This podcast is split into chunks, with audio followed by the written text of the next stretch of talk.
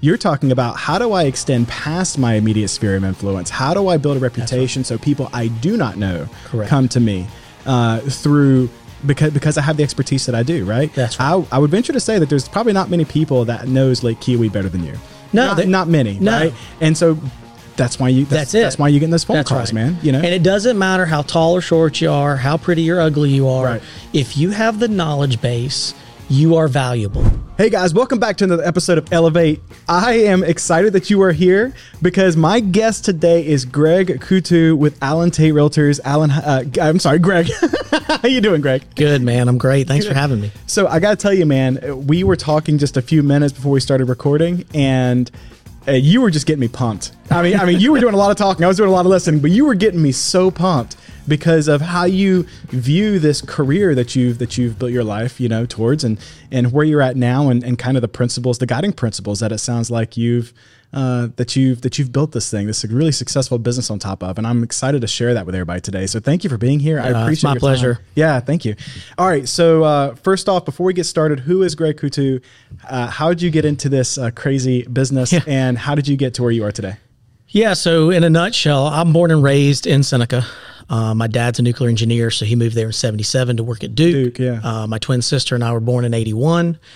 And from there, I literally am the yokel local story. Married my high school sweetheart. We went to college together. Um, and so uh, we both went to Clemson. Um, wasn't planned, but it just kind of worked out that way. So, effectively, born and raised in the area, I, I moved to Greenville quickly. Took a job in banking, thinking my wife was going to go there. She's in public health. She's now a nurse practitioner. Cool. Of course, she ended up back at Oconee. so when that happened, um, which was like 2004, um, I called one of your early guests and, and somebody you do business with, Les Walden. Yeah. Um, Les's wife at that time and my stepmother were really good friends uh, through college at Clemson. And so I had worked, I was the runner when Les was, when he needed signs put up, them in the back of my pickup truck and, you know, I'd take them and run them. So I was kind of around the business, but from afar. And he always was after me and said, Hey, you ought to get into the business. So, so anyways, long story short, ended up calling him. He said, Yeah, come on back. I've got a desk for you. Started as a buyer's agent with uh, his team met Robert, who's also done a podcast with you and does stuff with you all the time, and um, worked there for almost a year. Then went to John Hamrick Real Estate, which was we had the exclusive listing for Crescent, which was Duke. Yeah. So a lot of those southern communities, especially on Lake Keowee, we developed and sold those uh, lots originally, and I did that for about six years, and that's where we built up the the lake base. And then left there, went to a company called First Choice Realty, which was later purchased by Allen Tate Realtors. Gotcha. And that's where I'm now. So all in all, I think this is like my 19th year in the business. Um, but I started out as a buyer's agent, and then I worked under the umbrella effectively of of another company. So I was seven years. This is really a critical thing that I like to mention because I think that agents get in the business and get in a hurry. Yeah. I was seven years into the business and probably selling 15 plus million a year before I really started building my own brand and really becoming what most people consider an independent agent. I didn't do it year one. I didn't do it year four. You know, uh, I really built up a knowledge base and a client base so that when I started to build my own brand, I had some substance behind it and I had some security. Um, you learn those kind of things when you go through great recessions. Because uh, when I got in the business in 04 till effectively April of 08, I believe it was, um, I just thought that business fell from the sky.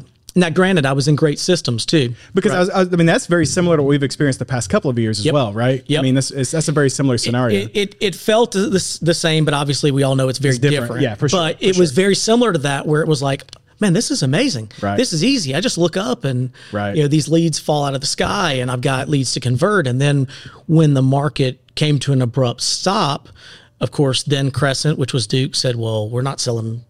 developments now so there went that cash cow wow. and of course you know builders were slower i mean everything so in hindsight, I honestly wouldn't change anything about the trajectory and path of my career, including that, because that taught me that nothing's guaranteed.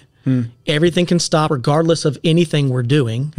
And you got to save for rainy days. And that's another big pothole for agents is money management and accounting and all those things. I mean, we can talk about a million. Yeah, things, but- 100%. But that's that's you know going through that at that stage of my career was probably the best thing that ever happened to me and helped me get to where I am now. Yeah, that's so interesting, man. So, I mean, the the the, the pure fact that you had spent seven years Mm-hmm. getting in the reps, right? I mean, that's what like learning the ins and outs, getting in the reps, having- Showing up at eight, eight thirty every single morning, treating it like it was an eight or nine to five job. which is an issue for a lot of agents to start with, right? issue. Yeah, it's a huge issue. I didn't have a work ethic problem, and I'm a big fan of structure. I still go to the office virtually every day now. Not virtually, you can't say that anymore.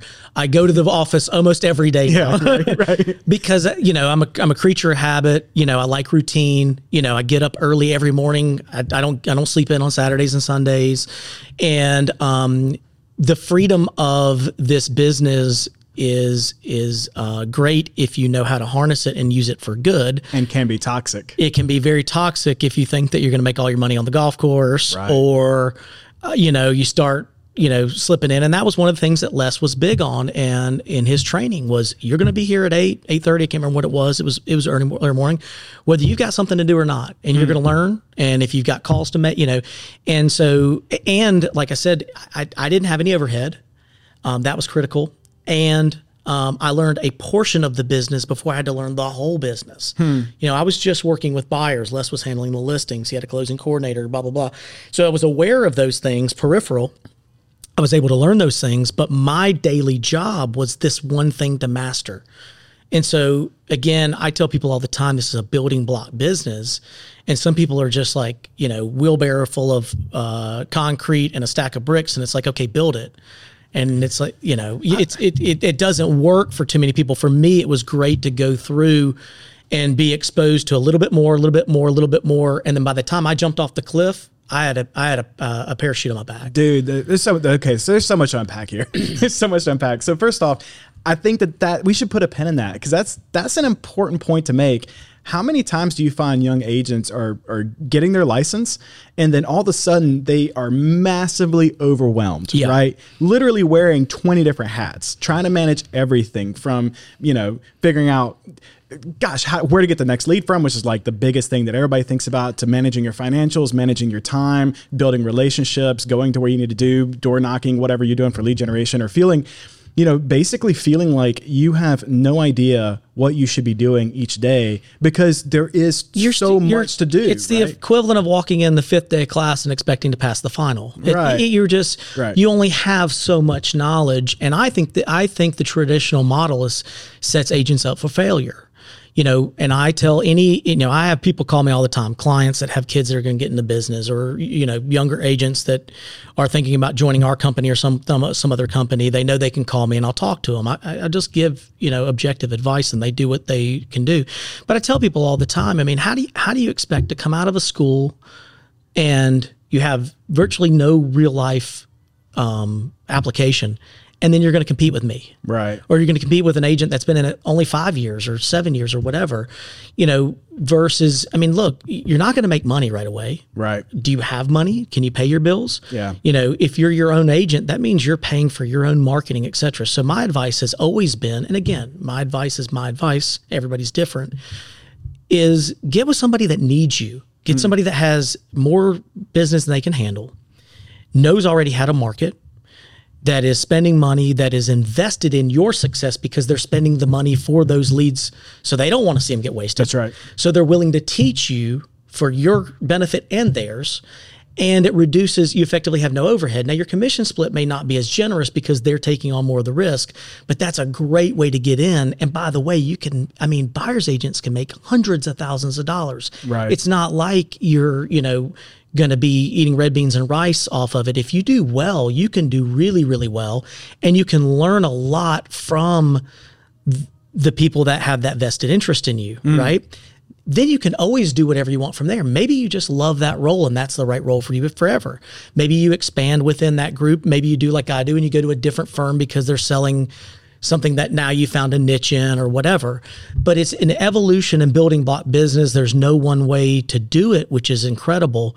But you have to set yourself up for, For success. success and most people just don't even know where to start. So e- I say you either have to join an existing team or an existing agent, or you have to go with a company that you feel like actually has real world training from an agent's perspective to help you get going. That's awesome. And I always think of things as like evaluating risk, right? Mm-hmm. If you if you do what you're suggesting here, which is find the team, find a person who has more leads than they can handle, get in and learn, you're essentially reducing the risk that you're going to get out there, you're going to spend a lot of money because you don't know what to spend money on, right? That's you don't exactly know right. what you're reducing the risk that you're going to get out there, you know, and basically go out of business. It's okay to not know what you don't know. Yeah. It's it's it's not okay to make an assumption or and and again, I think the biggest thing that that I hate about it is there's probably been countless people that could have that this could have been the best career ever for them. Hmm.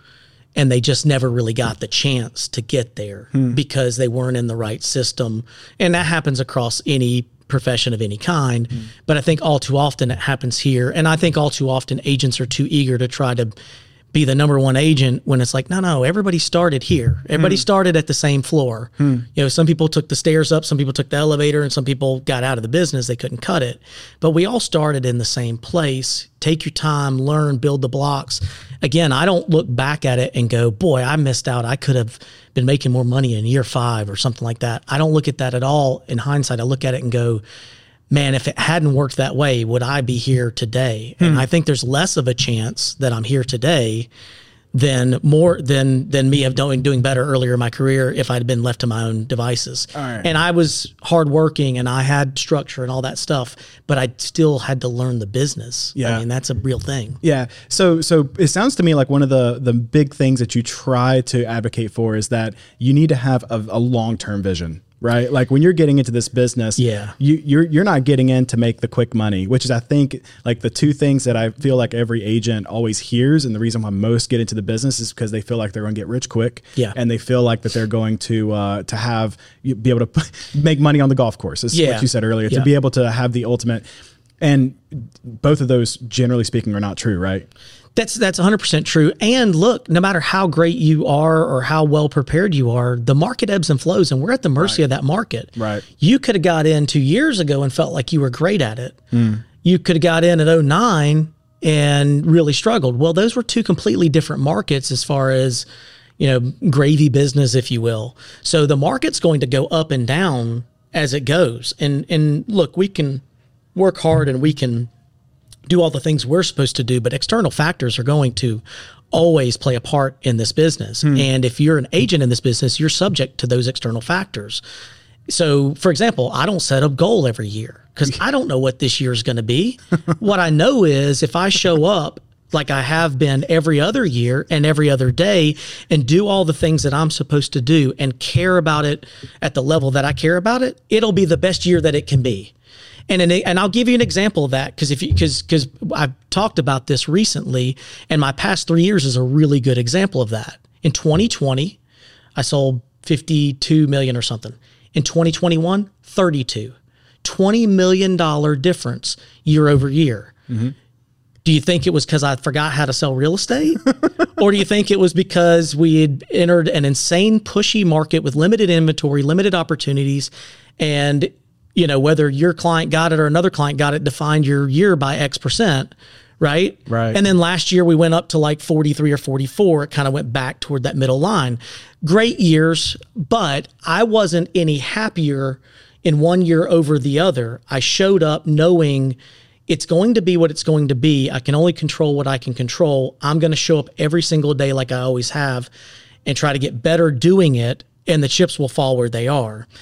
Now, that's easier for me to do knowing that I'm likely to have some level of business. Right. So if you add on the pressure of being a new agent with mm. that, you can see how this starts to get so tough for Sure, them. sure. And why it can be helpful to have either A, guidance and coaching training, and B, somebody going, here, call this person. They'd like to see this house tomorrow. Right. You know what I mean? And you put together a couple paychecks, it keeps you alive while you're building these blocks. And I remember in 2010, 11, because it was slow coming out of that recession. I remember talking to another agent, a, a top agent in our market as well. And people were falling, people were retiring, people were getting out of the business, you know, builders weren't making it. was tough. And we were having that dis- discussion like, are we going to be able to make it? Yeah. And ultimately, the conclusion we came to was just keep putting deals together if we can. No, we, we never forced anything, but keep putting deals together if you can. Every deal you do is a deal later, and we'll have a bigger market share when we came out of it. Okay, so that, that I'm gl- I'm so glad you ended there because that was going to be my very next question. Yep. I do think that periods that we're in right now, there are agents leaving the business, Mm-hmm. right? I mean, it's just a natural. It's because because of all the reasons you're literally talking about right now is Yep. the reasons why they're leaving the business, right? The market changes to where it is. They haven't had enough time to build a solid foundation for their own business, uh, and they're they're feeling that pressure, end up leaving the business. Okay.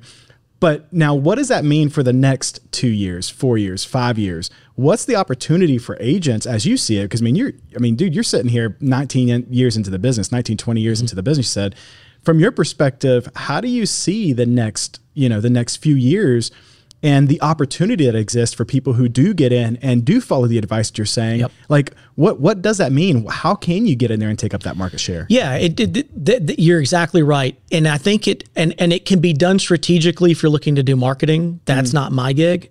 It can just be done the good old fashioned way. Show up, work, and again, if people are getting out now, it's now it's getting you know they're getting older or they were newer agents and they didn't manage money right. They thought it was going to be great. Now it's normalizing and they realize that the paychecks are going to be a little bit less frequent.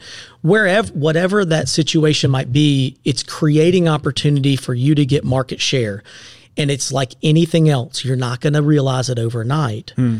But if we stay in a normal and fair market, which is what we're all hoping, right? We're hoping to come out of a seller's market and not shift into a buyer's market. Right. By all accounts, it looks like we'll avoid the buyer's market and settle down and kind of be linear. And assuming that happens, that's a great world for us to operate in. 100%. And that's where you typically see the cream rise to the top. It was really interesting watching. Now, I'm a member of Greenville uh, MLS, and we put some more listings in there. But obviously, um, Western Upstate is home, so that's where I keep. You know, that's where most of my peers are. It was really interesting watching the sales numbers year over year over the past three or four years. There were consistencies, but then there were also some outliers where somebody had an incredibly a much better year, or in my case, had a much worse year by volume or whatever. Right. So it was interesting to see that. But over time, those graphs end up being your typical. You know, you might have ups and downs, but if you draw that line, it's, going to be, rising. you know, you're still hoping it's on that 45 degree incline Yeah. and just sort of cr- creeping up like the little dude on Wheel of Fortune does, you know, singing Yoda Lady. Um, so it's it's not something that's done overnight. It's just continuing to show up and put those deals together because everybody that you touch is future business. Whether they decide to sell, whether they bring their friends and family, whether they talk about you at their cocktail parties with their friends because you did such a good job or whatever. Well said. So uh, if you focus your time and energy on on those people, and by default, if there's less people in our business, you're going to get that opportunity to touch more people. Yes. And then once word spreads, man, they start calling you. All of a sudden, the tide shift and all this work you've done. Now they're calling me, and I'm not calling them as much, right? And but it just happens. It's like anything else that you just do over and over and over again. And I think that you have to constantly. I mean, we were talking. Uh, uh, we were joking about. I was telling you about how this time of year is every agent's least favorite time of year, and you looked at me kind of silly, like, "What, Right, what do you got against February? Right, right. Nothing, man. February's a, a beautiful month. The month of love, man. It's that's right. Um, it's we all start at zero, man. Right. It doesn't matter what you did last year. You your sales numbers start at zero. You're gonna wake up with and and be somewhat panicked, even 19 years into the business with proven results and You all those things. that way now? Dude, I'm slow right now. I'm a little slow. Now, granted, I've already closed like six million. I don't know what I'm worried about. It was a great end of the year, first of the year, but we all have the same thoughts. We all have the same fears. We're all driven, you know, but it's all a bit. I have a very healthy fear of failure. And a lot of people are like, that's a that's a crappy way to be motivated. Mm-hmm. And I'm like, hey man, whatever winds my clock, right? I want to be good. I don't want to fail my wife. I don't want to fail my kids. I don't want to fail my clients. I don't want to not live up to the the best that I can do. I I'm driven that way. Not everybody is, but Right. I am very much driven that, you know, every time I'm seen or every transaction I do is a reflection of me, my family, my kids, my wife. So you'll rarely see me get out of line with people, you know, um, and I always want people to end up you know, happy, almost to a fault, hmm. you know, almost to a fault. But if I care that much, how are we not going to get to the finish line? Or if we don't get to the finish line, I feel comfortable enough knowing our intentions were good, our our our execution was right, and it wasn't the best. right thing for us, and we can accept that and move on. Right, right. Um, so you know, but but yeah, I mean, this time of year, I'm I'm just as sweaty palmed as an agent that's three years into the business, going, "What's going on here?" Yeah. I'm the same guy, and I'll get up at five fifteen every morning, and I'll work until I can't work anymore, and that's why it's worked for me. you That's know? the, the man. There's God. There's so much to talk about. When I think, I think so. A lot of what we're talking about here, and I'm curious to see what you say about this. I'm actually kind of curious to ask you on, you know, how much social media do you consume? um, consume. Yeah. Uh, I mean, I'm addicted to reels like anybody. I guess Yeah, yeah, I like I like uh, like the the comedy and stuff. Do you watch a lot of other people in real estate though? I try to watch. I, I try to. Um, Okay. the algorithms have me nailed down to uh, comedy and wine and, and, and and other other things. I guess. Sure, sure. Well, so the, the I do love it. I love, especially the super creative people. I, I, Oh, sure. I dig it. Yeah, yeah. Well, so the only reason I mentioned that is because I think that this a part of the issue here, and what you're what you're speaking to is most newer agents when they're getting into the business, they don't. Uh, people like you, Greg, dude. When when when people talk in the upstate about who's my guy to talk to about the lakes of the upstate, Greg, you're at the top of the list every single time, man. I mean, like you're, awesome. you're you're you are well known in these areas as being uh, just a, a top producer, and especially in the luxury market when it when it the high dollar uh, properties on the lake, uh, that's the kind of business that a lot of people want to do, right? Yeah. And so people look at you and they they sit there and they say, "Man, Greg, that's a stone cold fortress right there, man. He he must be a top producer. He must got everything in line. He must always be showing up to work, ready to." Or are they knock gonna be disappointed? right? and I think and I think some of this, the reason I bring social media into it is because I think some of this is kind of perpetuated on social media. They they see a lot of influencers in the real estate space. One of the reasons they probably got into real estate in the beginning, right? Because they're watching these kind of people on social media. I'm not saying that the people on social are, are liars or whatever, but it, it's just the reality that everybody's A game is what's on social, and nobody talks Yes. about the bad stuff, right? And I think right. I think it's easy for newer agents just to kind of get sucked into this thing of I am all alone because I feel like I suck and I feel like I'm terrible at this. And I feel like I've got no future in this because I can't build a book of business, right? I, I don't feel like I'm building any relationships. I'm certainly not getting any any any phone calls, right? I'm certainly Right. not getting any emails. So like maybe I need to do something else. For for them to look at you, somebody who says 19 years in, I'm getting nervous. You know, I'm nervous Yeah. in February. Man, I, I, feel like that helps a lot of people. Yeah, I think I think when people, you're right. You know what you see through social media is is all the fluff and the fun and the this and that. But those still people, those people still lay awake at night, 100%. thinking about stuff, right? Right. You know, and and and it's okay. I mean, again, it's okay to have doubts. It's okay. You know, I ask questions all the time. I, I'm still a guy that will sit in a training meeting if I don't have something else that I need to be doing. Yeah. You know, I talk to agents across in my company and across my company. There's five, six, seven agents that I talk to almost weekly, just talking shop. Hmm. What do you got? What are you learning? Oh, hey, let me tell you about this new rule if you apply for shoreline stabilization in an LLC. Hmm. You know, because we can't know it all. Right. Now, again, now I will say this. I'm a very cooperative and helping agent. So that is my personality. I might have access to a kinder side of agents more so than somebody else would. Sure. If they're ultra uh, uh, combative or competitive or just kind of keep themselves. And there's nothing wrong with that. But I've found that, and look, it was such a fundamental thing. If I list your house, there's a there's X percent chance of me selling it, right? Right. But when I put it in MLS, what have I effectively done? I've hired thousands of agents. Sure. So why not be cooperative and want to be an agent that they want to work with? Also, like I said, especially when the market got tough and we had no inventory, you know, I'm having conversations with other top agents who have access to things and we have buyers and sellers that need things. Right. You know, listen, man, we did in the past couple few years, I probably did 15, 20 million off market. Really? Yeah. And, you know, those deals are just done through word of mouth. Hmm. Somebody's got something. And if you're not having these conversations, and oh, by the way, I'm learning from these people hmm. all the time. These guys are great. I mean, and, and not guys, gals, all of them. They're such, we've got such a great talent pool. And the other thing that's really special about where I do business is we kind of get to do it old school. Hmm. You know, we're maybe we're a little high, behind on technology a little bit. uh, we talk a little bit slower.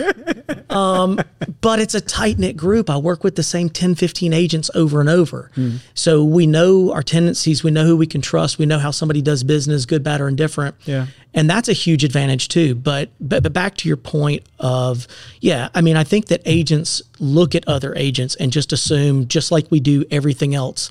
Oh, that guy must have the best marriage and family life ever. Yeah. No, his kids drive him nuts sometimes too. Right. You know, his, his he and his wife argue about where they're going to go to dinner. Right. You know, they have Right. the same problems. It's no different in real estate. It's how are you going to react to it and how are you going to be proactive if it's something that you find is problematic and that leads into you know study you know i went i showed houses yesterday before i show home now look man i know what i'm doing now I've been doing it a little while Mm-hmm. Right. i know how to get there You've Probably seen the similar kind of things from property to property. the I studied for 30 minutes like it was a test. I went through all the listings, the MLS, I looked through the history, I looked through the disclosures, I looked through previous disclosures. I literally treated it like a test. Now, my client's not going to buy any one of those three houses we looked at yesterday. So somebody could say, well, you just wasted your time. No, I didn't. I'm a professional. When they ask questions, I'm supposed to have those answers. Hmm. All I had to do was spend time on it. It wasn't a formula I couldn't solve or didn't have, you know, the knowledge of. Yeah, All yeah. I had to do. But do you know how many people don't do that? Right. They walk in with an MLS sheet and you're like, well, I can do that. I could think of agents that we've worked with in the past, April, that's done that. Yeah. Yeah. You're like, they're a bedroom, kitchen. You're like, I can see these things. Yeah. Tell me what I can't see Right. so that you can. So, so what I learned is, especially with Lake Keowee, I'm dealing with generally an older population that's bought and sold many times. They didn't need, they don't need a salesman. They need information. Right. They need to know what's unique about the area. Then they need to know the features from property A, B, and C.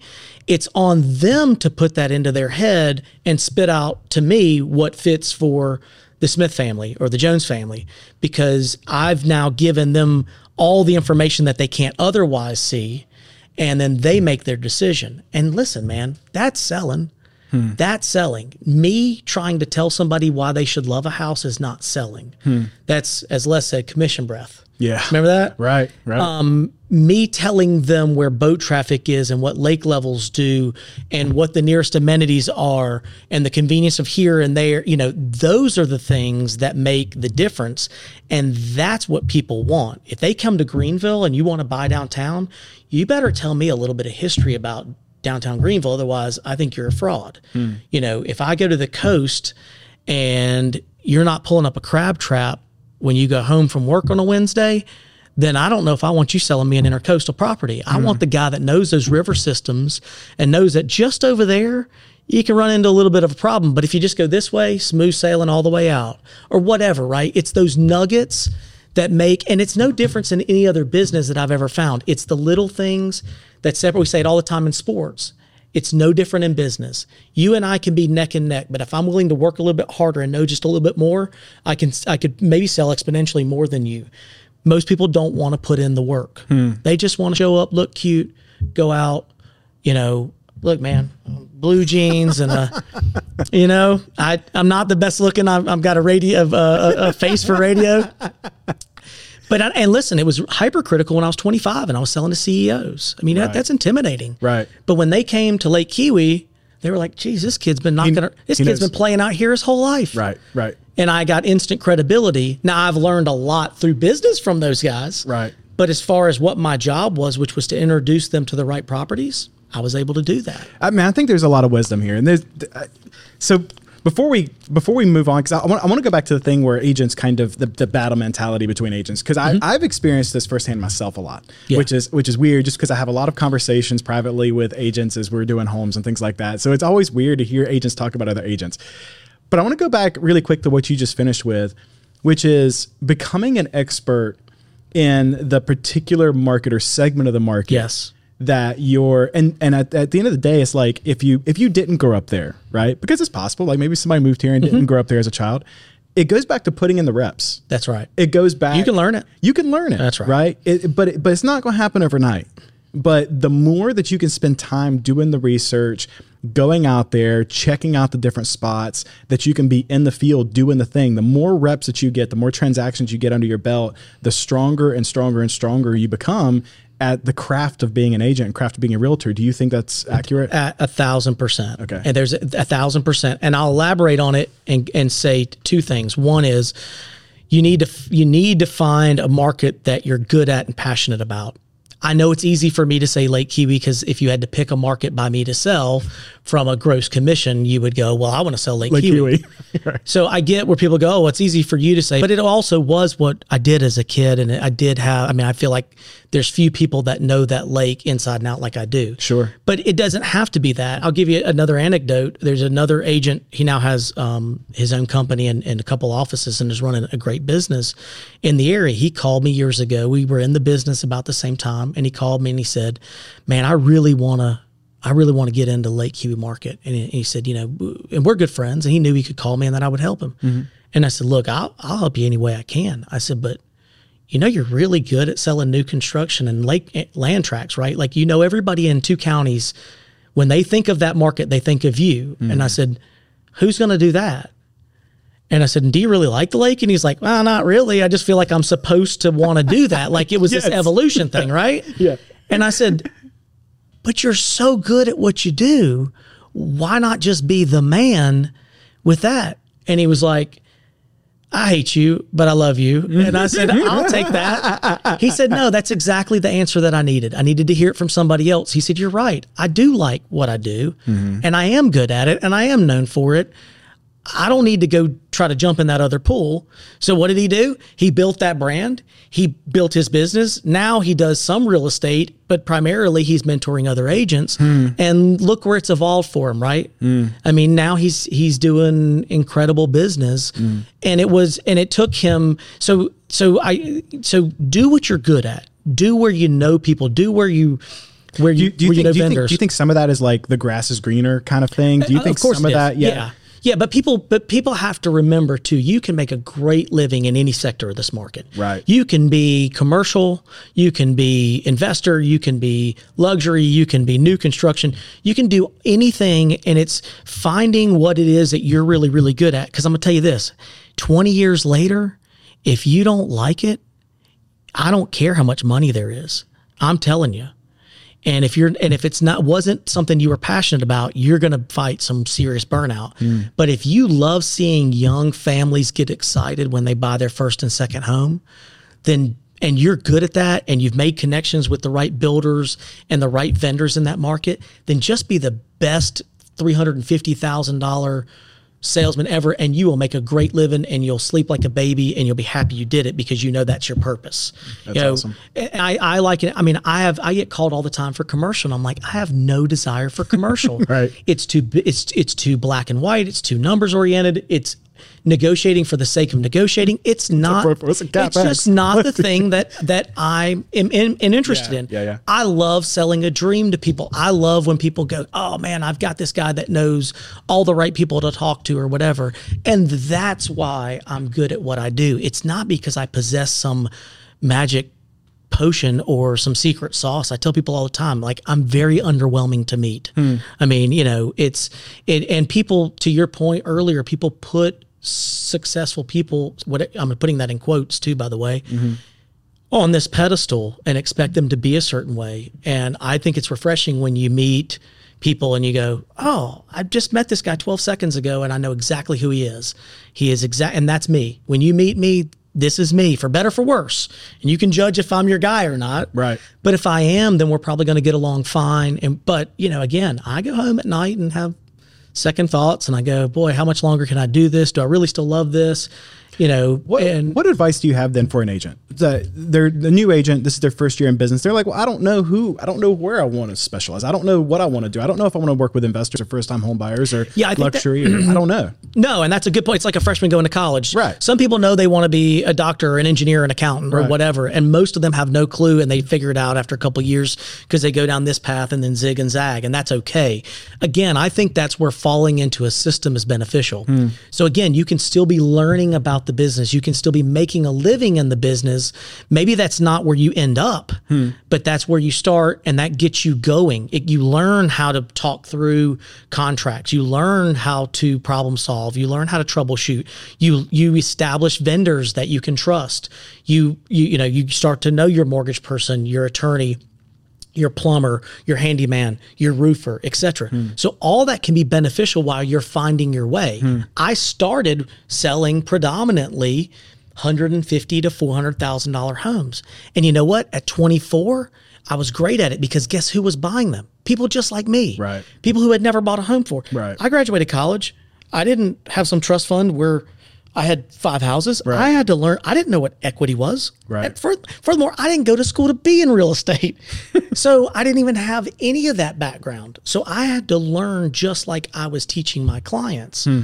Now, a little bit different. I own investment properties. I own lake properties. I own short-term rentals on the lake. I so now I have a little bit more in common with my client database and can share and, and sell in a different market. Hmm. But when I was 24, 25, 26, I got into selling this market because I had the knowledge base, but if I just kept doing what I was doing, I was going to be great at that because I was very relatable to that. I had a wife and we had just had our first daughter. You see what I mean? Well said. So it's it, and and that's what I'm telling some of these young agents is, you know, it, and it's no different than think of it as a corporate setting. You know, I know we're seeing some young coaches in the NFL now and all, but it's still a climb the ladder game in a corporate. 100%. The CEO is rarely a 24 year old, right? It's usually the guy that's been around and kind of done everything, or the the lady that's done everything, or came over from another company or whatever. And what happens in this business is we just get ahead of ourselves and we don't look at it in perception of am i doing as well as i can do now? Hmm. Is this am i on the right path and building the right foundation? And if you can answer those questions yes then the sky's the limit and it will come. Hmm. But if you try to jump into the deep end before you know how to swim man things it could be 50-50 hmm. right? How many times, and I don't want to, you don't have to give us certain examples or anything like that, but how many times early on did you make a mistake and feel like the world was about to end? How, like, did you, did you, ever, did you ever um, encounter, did you ever encounter? I did it recently, man. I, Oh, I really? I'll, I'll do you one better instead of instead of making it act like it like it only happens when you're young. I did it a couple years ago. There, I was in a negotiation, and there was a there was basically a rule that I was unaware of, hmm. and I got I got punked. Wow. And my client got punked, and I felt really really bad about it. And um, I apologized. I owned up to it. I said, I had no idea that this was something that could happen. Otherwise, I would have advised you differently. It may not have changed the outcome, but I would have advised you differently. That is 100% on me.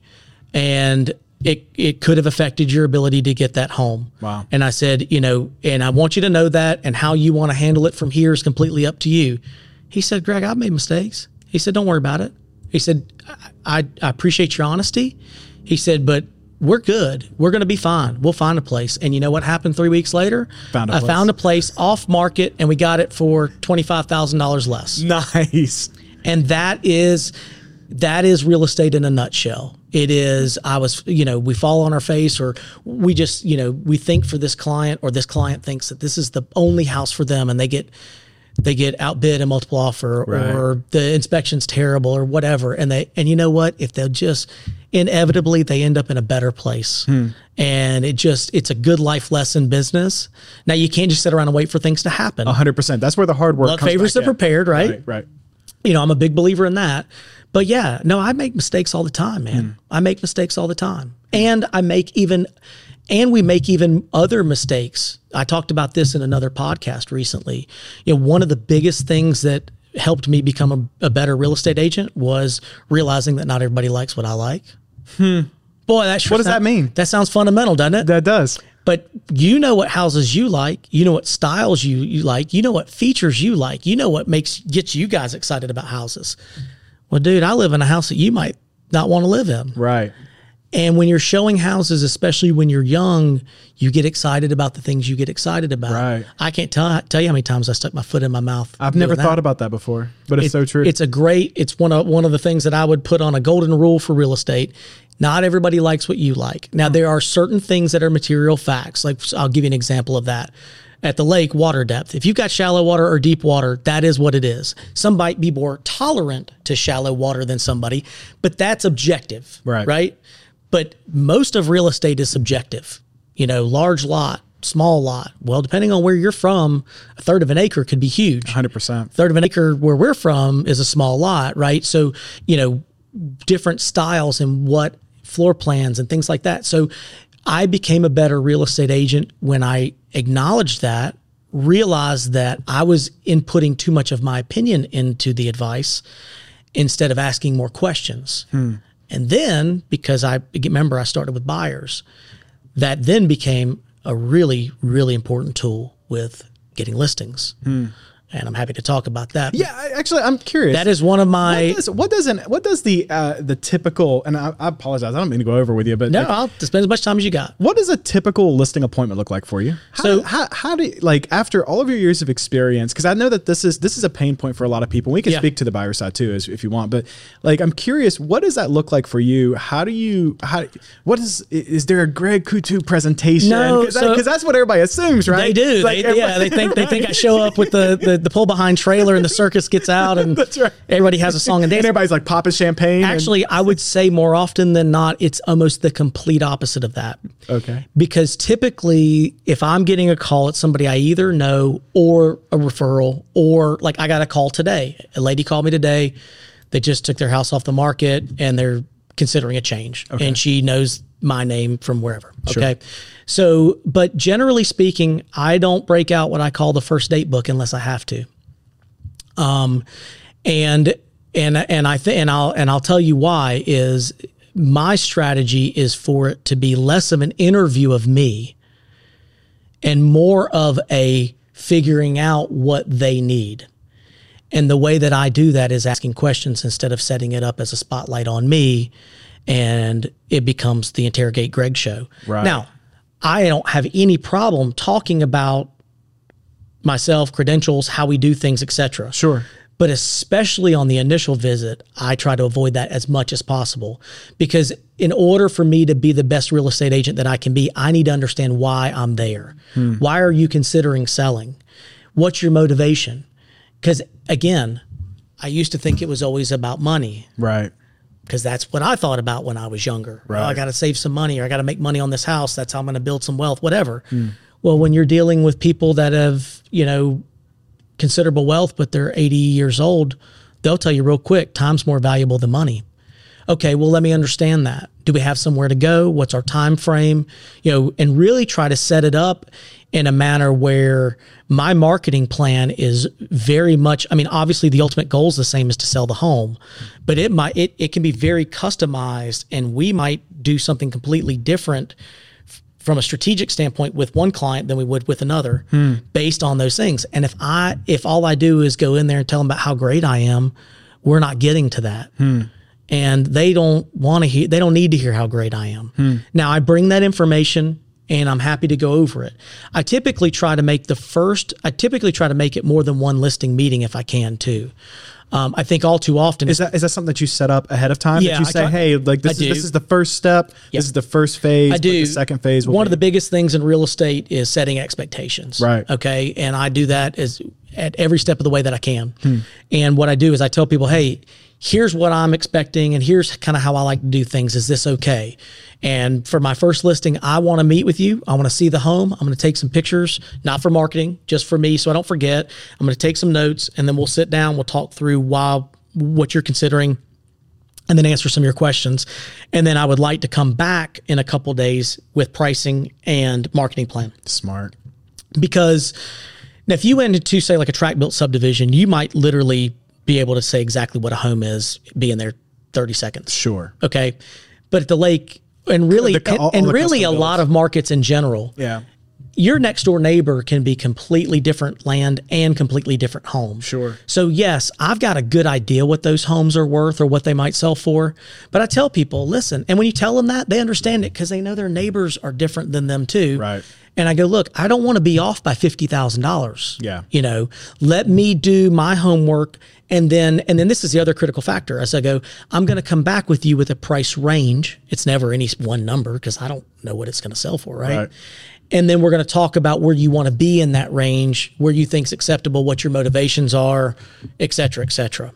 And more often than not, now I deal with typically retired crowd, so they got a little bit of time. Right. So more often than not, that's fine. Again, my strategy and how I do business may work better in my market than it does where Sure. if you're in Greenville and you got to talk to four people and you need an answer tomorrow because you got kids practices and you work nine to five and you know that creates different stressors. But I try to go into a listing uh, meeting as um, open-minded as possible and there to absorb as much information as possible and not make it an interview of me but make it more an interview of them because then i feel like when i need to service them now i know how to How to. and i think that that get and when they recognize that and they go ah he's he was paying attention Right. instead of telling me about you know the last house i sold Right. i mean Right. they know that otherwise i wouldn't be there hundred percent. I, so I think I think that principle, asking questions, would apply regardless of what market you're in, and mm-hmm. finding out what, what they need and how you can and how you can help them. But I think you said something that was really interesting and something that I think people should consider and people should think about, which is, you know, craft a strategy that works for the market you're in. That's right. For the person that you serve, right. Because they do, they are feeling different stressors, right? They're the way that their lifestyle is for a retired couple who, you know, uh, mostly has time to be able to meet whenever Mm-hmm. is convenient for your schedule, probably, right? As opposed to that soccer mom who's got right. four kids and and everybody's going to practice at different times and literally isn't going to be there. you're going to have to be efficient minutes. you're going to have to value their time a little bit more Right, right. and you're going to and and, And, you're, and cra- so crafting a strategy around that person that you're trying to serve makes a big difference. Furthermore, you know what else is really cool about my strategy? If you've sold a million or a hundred million or a billion, that strategy still works. Right. As opposed, so you, so if your young agent says, "Well, how am I supposed to compete with somebody that's been in it for 19?" Then don't make it an interview of you. Right.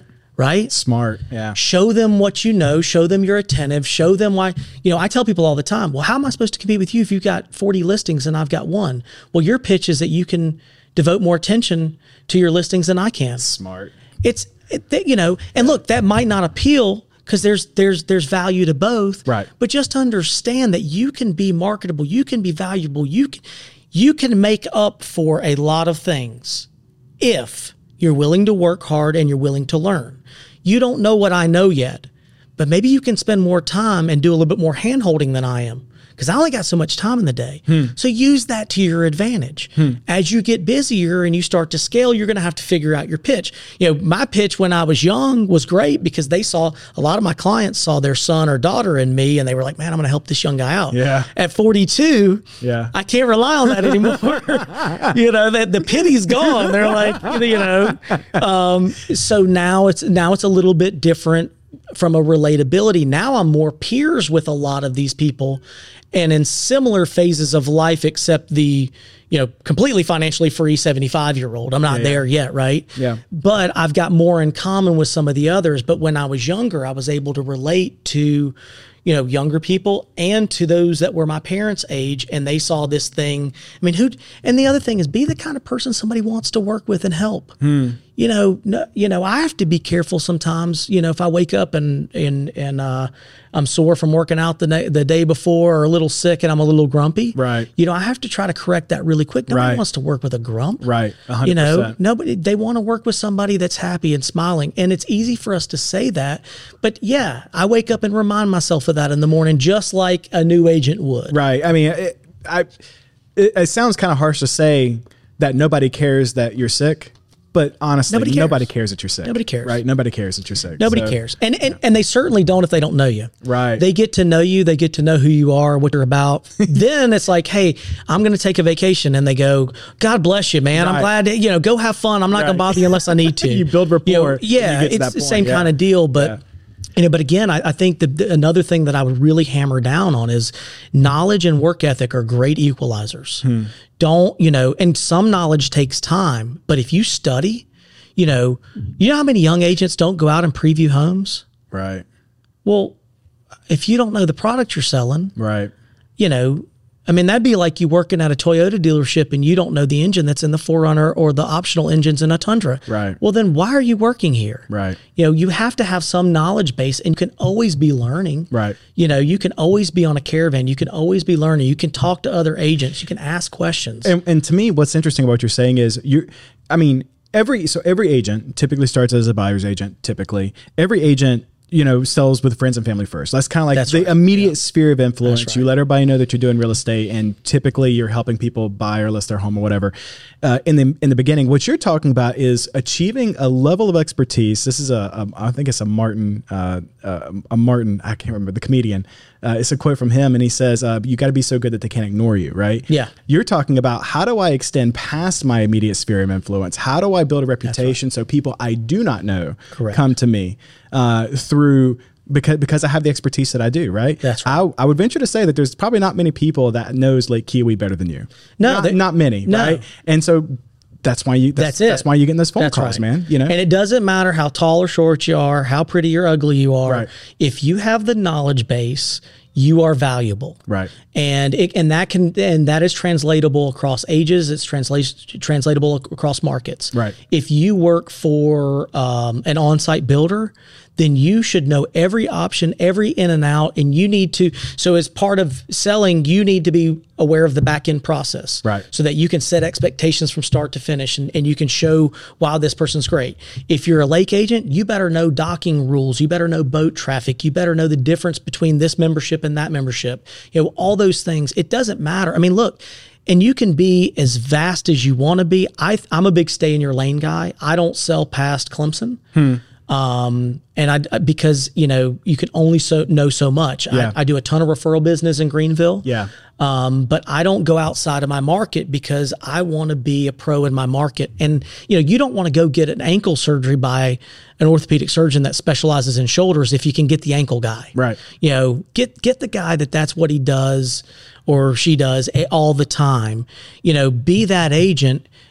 I can still do investment properties. I still do regular general real estate. I mean, as I, I jokingly said, I mean, my classmates aren't buying $3 million lake homes. Right. But that doesn't mean that I can't help them. But Right. if you said to me, hey, Greg, I want to buy a $4 million commercial building in Seneca and I want you to be my guy, I'd say, Nathan, I really appreciate it. I'm flattered, but I am not the the right guy. guy and I would never risk my lack of knowledge affecting you adversely. Let me get you the right person. hundred percent. And so you can still make money. And again, oh, and oh, by the way, you can make money doing that. Right. So it's not even wasted. So you can be ethical, you can be honorable, you can put them in the right hands, and you can still make a living. And you can, and now you're still doing the other things. Because the other thing that happens is we run out of time. Yes. And if you're chasing a bunch of stuff that you're not knowledgeable about, you're going to spend 10 times more effort and time. And now you're not as good at doing what you're supposed to do. Man, you're speaking to me in some moments of my life. So that's, that's Well, we've all, we've yeah. all done it. We've all done it. Yeah. we've all done it. And in real estate too, there's always this obligation to to help people or whatever. But always remember, you know, you know, always remember that you want to be the best that you can be to the to whatever that client is. And I and look, there were times early on that I probably went outside of that circle because I didn't know any better. Hmm. Now I stay pretty tight to it. And if it's and even if it's a referral from my favorite client in the whole universe, I call that client and I go, hey. Nathan, I appreciate you. It means the world to me that you still send me business because it does. But I don't sell Lake Hartwell because it's so big and it goes into Anderson and down into Georgia, and those all are sub markets. And if your friends want to know the big picture, I don't have it, and and I don't, you know, just because we're friends.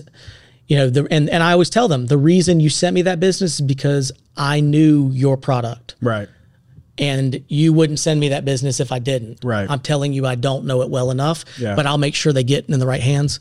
And Well and, said. and you can always you can you can always do that. You Well know, you said. can make a little bit of money and you can stay in your lane. But the big big thing that I want to I mean, referral business is some of the best. it's great business. can- yeah. It's I think it's absurd. I mean, I know, I know, great I know business. agents who do nothing but referral business. That's right. That's all they do. That's it. Which ain't that that ain't that ain't a bad that ain't a bad. Uh, But you can be, you know, but you can be previewing, you can be learning, you can be getting better every day, even if you're not selling. Yeah. And if you spend your time focused on that and then always keeping your eyes and ears open, because again, your career will evolve. Sure. You know, you're into media. You know, you, what you guys are doing now and what it's going to be five, ten years from now, you're going to zig and zag. And so you're always going to have your eyes open.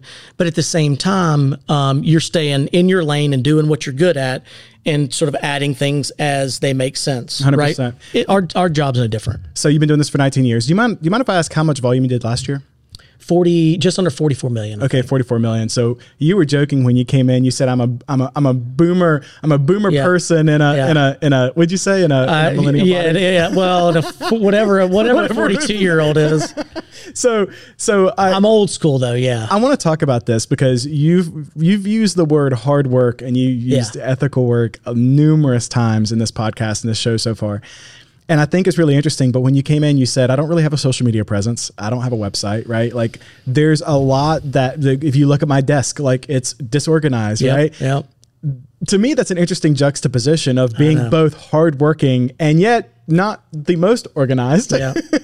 and Yeah. selling that kind of volume, that's impressive. Yeah. And I think there's a lot of people who's out there listening to that going, okay, man, either like Greg is like a savant, kind of like, like he's a, like he's a just a very special person, or they're thinking to themselves, oh, thank God I don't have to like, you know, get up at 4 a.m. and do my miracle morning and write my intention it's, journal. It's the latter. It's the latter. I am not some savant. I, I, I mean, look, I'm sure I have some redeeming qualities, but um, I don't have any like super secret sauce or anything like that. In fact, if anything, I'm I'm inefficient. So you're not doing like cold baths in the morning, and you're not like running ten miles, and you're All not. right. Well, we can get into we can get okay, he's he's we can get in. I'm a little bit of a psycho. Yes.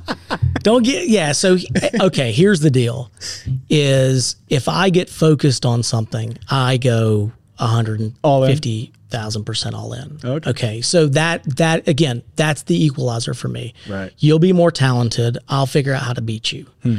Um, and I wake up every day, and I was telling you this is like we it, it is a very competitive business, but I'm not really competitive with other agents. Yeah. Like I love seeing people succeed, and if you don't believe me, ask Robert. Yeah. I mean, he he knows me from way back. Well, I mean, they, they, And- they, I mean, obviously, because they, they, they referred me to reach out Yeah. to you to bring you on the podcast, right? So they must. Believe. So I mean. I, I'm all about seeing people succeed. I'm never afraid of helping someone and and fearing that that adversely affects me. I just don't think the universe works that way. And I've I feel very fortunate to be where I am in not just in my career but in life in general. Hmm. I mean, my kids are healthy. My wife is awesome. And you know, I'm just a lucky guy in many respects. That said, I'll I'll get up in work. the morning and beat you to it. yeah, yeah. I mean, the idea that you don't set goals for the year, just like, Yeah, like, there's so many people out there who's listening to that going, "Uh, "Wait a minute, what?" Like, As long- and- like and- you're, you're, you're, you're as successful as you are, been doing this for as long as you have, withered the storms, right? And you're not like setting goals, like that. You know, that sounds very counterintuitive, I think, to a lot of people. I know it's it's not what you're going to learn from the books and things like that. And and again, I'm and and for some people they need more of that, and that's great. And Yeah. if that's the case, do it. Do the vision board, do the whatever. But understand that if you don't necessarily need that, and you're just willing to wake up every day and go, okay, what can I do today to be better? You know, stay humble, ask questions. You know, help out, and just kind of you know just keep doing those things. It will work out in, in it'll work out over time. Well. Okay. But and for everybody it's different. Like I was never going to be a door knocker. Hmm. There's nothing wrong with that. In fact, I wish I didn't have sort of that hesitancy about me. But at the same time, I was always a phone answerer. I was always a yes, what time do you need to do it? I'll do it then. Right. You know, I would always put other people's needs above mine, almost too much at Right. times. And we that's a there's a balance there. But um, so for me, it was just, and again, like if I get into something, I want to, I just want to do it. I want to do it well. It's just like if you were editing footage, Hundred percent, you know, you know, there's a point where you can go, yeah, that's good enough. right, But maybe that's not good enough for you. right. And that difference for making it good enough for you is why you are going to continue to grow because you don't stop at, eh, good enough. Yeah. Do, do you ever struggle with the idea that uh, that it is good enough to move on? Do you ever struggle with the idea of perfection and having like Yeah. it's like, hey man, like okay, I, I could literally spend because I mean we do this here all the time, and this is something that we talk about here a lot, which is we we could spend the the next half the day on dialing in the color correction on this thing, right? Yep. But I mean, at a certain point, you Yeah. got to move on. So how, how do you, how do you I, deal I- with that? So I think that's a pillar, just like I was talking about earlier. With one of the things that helped me was realizing not everybody likes the same thing. Hmm. One of the other pillars was you can overanalyze things to death. Hmm. Okay, and you have to understand that some of your personality and some of your obsessive compulsive and what that's a good thing. Yeah. but you got to kind of have control over it too. Otherwise, literally, It'll hold you back. yeah. So and and and again, if your moral compass is right and you're and and you're you have enough pride in putting out a great product, you know where that line is without you being lazy or whatever. Sure. It just reaches a point where you're like, okay, this is the way it's supposed to be, you know, but but that's a big thing. I mean, and every real estate agent goes through this hmm. as they grow. You cuz you have to start to Um, um, Let go. what's the word? It starts with a D. Delegate. delegate that's the word i'm looking for you have to start to delegate otherwise you're going to work 80 hours a week and that's not sustainable Yeah. so that's a big deal for most and most good agents are type a's right they're used to making the decisions and da, da, da. so And the know, idea that nobody can do this thing as better as good the- as I can, Yep, right? Yep. And and they're still at. So my assistant. Oh, that's another thing. I, I've got a full time assistant. has been with me ten years. She's great, and she does a really good job. She does things different than me. I still have to check behind her, but you know, I learned also there's some things that she does that are different than the way that I think, and it works. Mm-hmm. You know, and so that's another thing you learn through delegation is not again, not everybody likes what you like, and you're not right about everything. Um, I don't admit that often, but it's true. Yeah. Um, and so, you know, you learn through that, but you have to learn to delegate. Otherwise, you're going to go mad. Hmm. And everybody th- goes, no, no, no. That's I, I welcome that problem. No, you don't. Trust me. We've all, we're all have hit red line. Yeah. And we've all hit burnout, and we've all had to delegate. And there's some stuff right now in my business that is not perfect, but it's okay. Right. I can't. I'm not gonna be perfect. Is not attainable. We're going to try to be the best we can be every day. And again, and again, if we're if we're super passionate and intentional about that, then the rest of it works itself out. Can I ask you what the secret is to keeping an assistant for 10 years? Well, a couple, th- a couple because things. Because I, this is Yeah. something that a lot of Uh, teams a struggle good- with, it's a right? good question. It's a, it's, it's a, like, how do I, okay, so I've got to delegate, right? Yep. So that means I got to find people to bring in to delegate stuff to. Yep. Finding the right person is a struggle for most. I would say No it's probably one of the biggest issues that as you grow is, is, is people are facing. We face this in our business. We face, all small businesses face Yep. this, right? But then retaining somebody in my head for 10 years, like that's impressive. Yeah, it's not easy to do, and especially if you're not the easiest person to work with. Um, I, I jokingly say that my wife and my assistant get the worst of me because you know those are the pressure cook, cooker. You know, work is stressful. Yeah. You know, I got I got to be nice to everybody, but in our own office, we have to get stuff done. Yeah. Um, I think one of the one of the first things, one of the biggest things that works with with my assistant and me is that this is the role she wanted. And what I mean by that is when she first started, she was part time. Her kids were younger. She wanted the ability to drop them off, pick them up. And that was perfect for me. I didn't want to pay somebody Full time. a big time salary for full time work. I wasn't sure how it was going to work, et cetera. So, and she had a background in real estate. So that was huge. She had worked for a real estate agent out in California before she and her husband moved to Seneca. And so the first thing was what she was looking for in time and what I was comfortable with aligned almost perfectly. And we were very lucky. Now, um, the other thing is that she's a very calm, sweet, patient person. And so she can absorb a lot of my go, go, go. And she's just great about like not taking it personally and just going, "You're an idiot" sometimes, or, or just saying, "Okay, yeah, we need to do it that way." So she's she- her personality and mine are very different. Hmm. She's very much a caregiving personality, hmm. so she puts up with me, hmm. and and I get rushed, and she stays nice and cool and calm.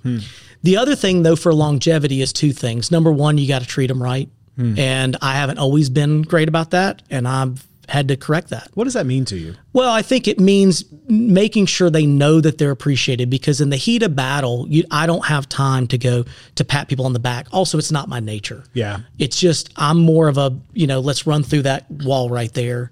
You know, we don't need to play hopscotch over it. If we can just run through it, we can get there faster. Let's just do that. It'll hurt for a minute, but we'll get better, right? but you know um people need to know that their work is appreciated and that it matters. And in the heat of battle, you forget that sometimes. And so I've I've tried to be more intentional, especially on bad days where I'm where I know I'm being a little bit more difficult than I than the day before. I always remind her that this thing works. We just had the big awards day for Allen Tate the other day, and she couldn't make it because she was meeting a client, uh, an electrician, to give him a key so that we could get to closing, right? And you know, and I so when I called her back, it, I said, "Hey, you're gonna, you're, this is gonna be crazy." We were number three, and I always say we because it's not just me. She helps tremendously. So we were the number three agent in the entire company, and you know we're an eight billion dollar company. And the entire company. Yeah, across North yeah. Carolina, all of them. Yeah. And I told her, I said, you know, you should know that. I said, because that was a big deal. I mean, I was surprised, first of all, and I was proud of it. And I said, and I made a point to let her know that she was a part of that. I wouldn't have done that without her. Right. So it's just like anybody else. They need to be appreciated. Here's the other really big thing, though, and this is just tricky, is that they have to want to do that job, but not want to be an agent or go out on their own or whatever. So there's going to be a certain amount of that where people are wanting to get into an admin role to learn about the business and maybe evolve into wanting bigger things. Sure. So part of the way that I have kept my assistant is, quite frankly, she doesn't want to do what I do. Hmm. She's made it very clear. She's like, I don't want people calling me eight o'clock on a Saturday night. Right.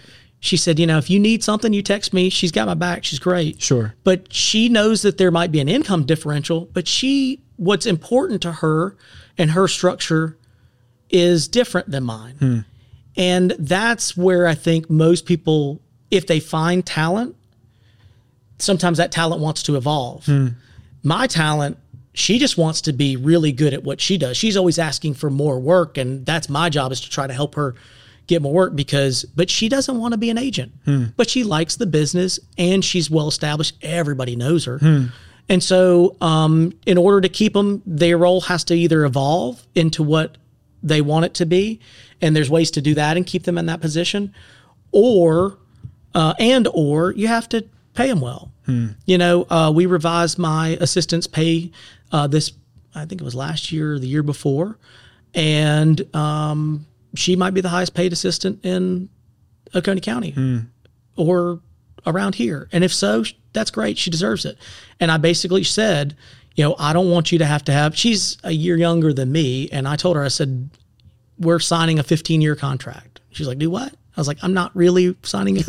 I said, but I'm going to do this probably another 15 years, maybe forever.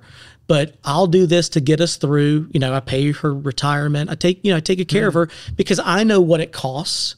So I don't, and I don't need her out looking for another job. Yeah. So I pay her well, um, and she's in, also she's incentivized by a bonus structure at the end of the year.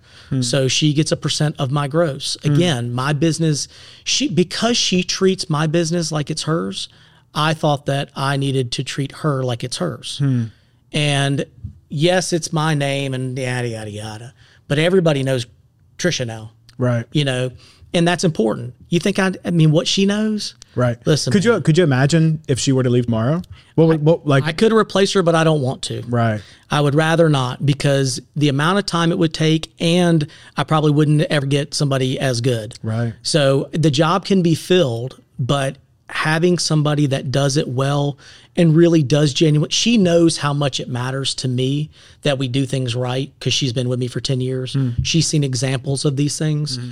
And the fact that she buys into that is critical for our relationship as you know her working in my business That's awesome. and so and i purposely wanted to keep it small but you're right it's very it's a very difficult thing to do hiring is very difficult training is very difficult Training is- 'cause training I'm- is very listen difficult. man just because i'm half decent at selling real estate does not mean i'm good at teaching or delegating right. i assure you i am not Hmm.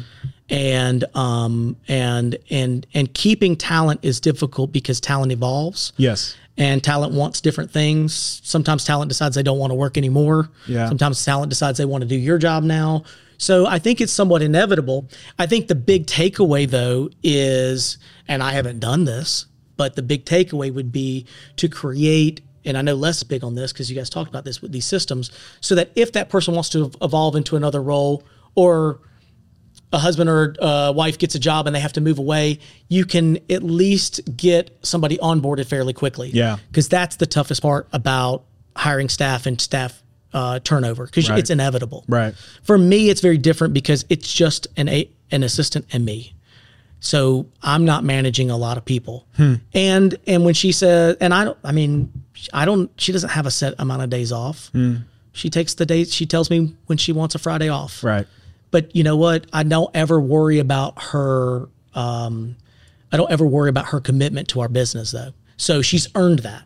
That may not be the key for somebody else. Sure. Okay. Man, that's well said. That's really And it's really difficult. You'd think like right by the university, oh, we could get all, but then you'd be turning them over all the time. 100%, students. yeah. I mean, it could be a good thing for somebody getting started, but if you want somebody long term, you got to figure out a what do they are do they want to do the jobs you don't want to do, and does their schedule and ambition match your schedule and ambition? Hmm. And if those things start to line up, I think you can make it work. Again, I've gotten very lucky.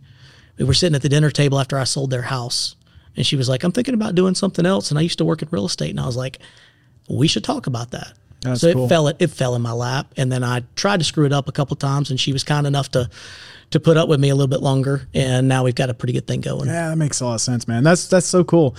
I think that for a lot of I think for the the obstacle of growth, like you said, is is not being able to delegate. But I mean, it's I think it's just as difficult oftentimes when you can't find the right butt for the right seat. You know, uh, you you put somebody there and you're like, and you spend some time getting them trained up, and you get some time getting them going, and then you know, six months down the road, you're like, I'm not sure that this was a good fit. Yeah. you know what I mean. Yeah. Have you ever had that before? Uh, I haven't 'cause- 'cause you said it's it's really just been YouTube She the was the time. first assistant I ever had, and the only assistant. Again, I kind of got lucky, and I waited a longer time. But no, you're right, and it's and it's inevitable too. I mean, Right, sometimes you can do all the right things, and it just ends up not being a fit, or something just changes. Yeah, and, and I just want to say that to to to to help people not feel discouraged. You, Yeah. you, you didn't do anything wrong, right? Like you had, as long as you went into that hire with the best intention possible, and you did everything that you could to try to make sure that they were set up for success. You didn't you didn't do anything wrong, right? You Yeah. just you just probably didn't make the correct alignment in the beginning, getting the right person for the right role, and that's that's a very Now, difficult thing. also, again, if you listen, I mean, I'm very honest about what I'm not good at or what I've screwed up too. And I think if people are honest and open about that and willing to work on correction of that, Sure. that matters too, as it does in any relationship. Yeah. You know what I mean? Whether it's a business relationship or personal relationship, you know, I recognize that I was being difficult. We were under a lot of stress and I wasn't expressing enough just how valuable uh, my assistant was to my business. yeah, I knew it. I went home. I was like, oh, thank God we survived. But, you know, I needed to be more proactive about that because people need reassurance. They need to know. And, you know, so I had to be honest. And then also we sat down and I said, you know, and we try to do this almost on a yearly basis if we don't get too crazy is, you know, what, what are your suggestions? Hmm. You know, what are you seeing? How can, what can I be doing? Or is there something you want to be doing differently? You know, et cetera. Like get the input from people. You know, again, we fall into this trap of, we know everything. Hmm. And there's a lot of smart, I mean, I'm a big believer in surround yourself with smart people and hmm. ask questions. Hmm. So I do that with my assistant. I go, okay, what's working, what's not? What do you wish I would do? Are there any tools that you need? Is there anything, you know, whatever? Um, pitch me on it. Let's do it. That kind of thing. But the biggest thing too is is is hire what you don't want to do. Just Yeah. start there. Because you know what? You're gonna be a lot easier to delegate that. 100%. And it doesn't have to be exactly right because you're like, I don't want to do that. hundred percent. You know? Yeah, and that, and it goes, it goes back to your earlier example of like not everybody loves the same house that I love. Not everybody. It's funny how sometimes you don't. There's certain things in your business, and I've discovered this myself that you don't want to do, and you just automatically assume nobody wants to do it. But that's not true. Always. You always That's think this is true. a job nobody wants to do. And it's like, no, some people Right. love that. They love it, right? some And people hate the idea of being in front of people all day, like Right. like you or I are. That's right. They want to just sit there and do the editing. That's right. That's their happy place. and we're right. like, who would want to do that? And they're like, I don't want to do what you're doing. That's right. You're exactly right. It's just knowing, you know, and finding that person that goes, no, this is what I'm supposed to do, and I'm really good at it, Hmm. or can learn it.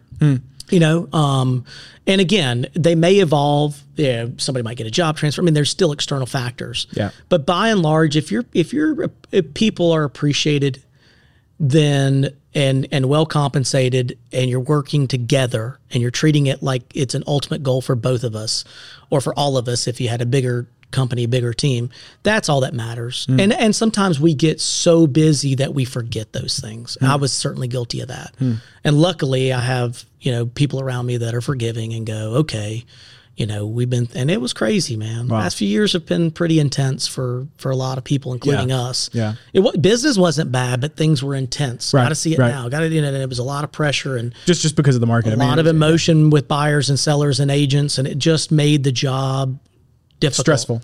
and that trickled down into our offices. Our, you know, Hmm. uh, you got to remember, office assistants and managers they they they see that, they hear that, they're trying to get those files ready, and so for us as agents, you know, we have to take that step back and go, hey, everybody here's just trucking, man. You know, dial it back a little bit. great let them know, let them know you still love them. You know, and and and then again for me too. I mean, I've that's been one of the biggest challenges for me personally, is is balancing hmm. you know your work and your and your personal life that's always going to be a challenge with this business and being super focused and super involved but somehow not letting that keep you up at night hmm. you know you can be you can get to where you know it it, it bothers you and hmm. that's not healthy either you know and so I've, I've had to learn to your point where to let go hmm. and go okay that's caring just enough and, Right. I, and I need to go home and cook dinner with my wife and talk to my kids and be present and I can deal with that tomorrow. You know, that's that's not something most people can do right away. You feel this urgency, I've got to resolve it now, got to resolve it now. And I've learned over years sometimes it's best to take that time, revisit in the morning, be present when I'm home. That's why I work at the office is I don't I work from home but rarely. I try to be when I'm at home, I try to be at home. Yeah. When I'm at work, I try to be at work. Yeah, it's a struggle that we've. I mean, it's it, it, doing kind of the things that we all kind of do. It, Mm-hmm. It's it's it's a weird. It blends right, and and it gets really kind of weird when you realize, well, I'm there with my kid. So I've got three kids. You said Two girls, You yeah. got two girls. Yeah, I've got three boys, and it's weird because you can be at home and be around the kids. And but present, but yeah. but if you're not there, you're not. You know, if you if you're on your phone doing old are your emails or they're young, six, three, and one at this. So I've got a sophomore and a senior in high school. Yeah. They'll ignore you soon enough. They'll ignore you soon enough. So you got it's a little different You got to be case, there yeah. when they're paying attention. Right now, I don't really have to be present because they're tuning me out anyways, man. You know, I got a funny. 16 and a 17 year old. They, anything I've got to say, they're not interested in. But yeah, I mean, I wanted to be. Have you have you discovered anything else? Any other ways that you can put up guardrails around, you know, around that around because I, I think I, I I sincerely believe, and I'll be honest with you, I feel like moms who are who are agents, uh, yeah, it's tough, man. man, I like I, know. so much respect uh, for the people who are for the for the women who are working really really doubt. hard and they're and their moms at the same time, and especially if they're moms of young kids, because I've I've come across that a lot lately. It's so fascinating how you manage that. Yeah. you know, Yeah, I think I think it's a couple things. I think that the biggest thing is just being honest with yourself. We all know when we're not doing something as good as we could be.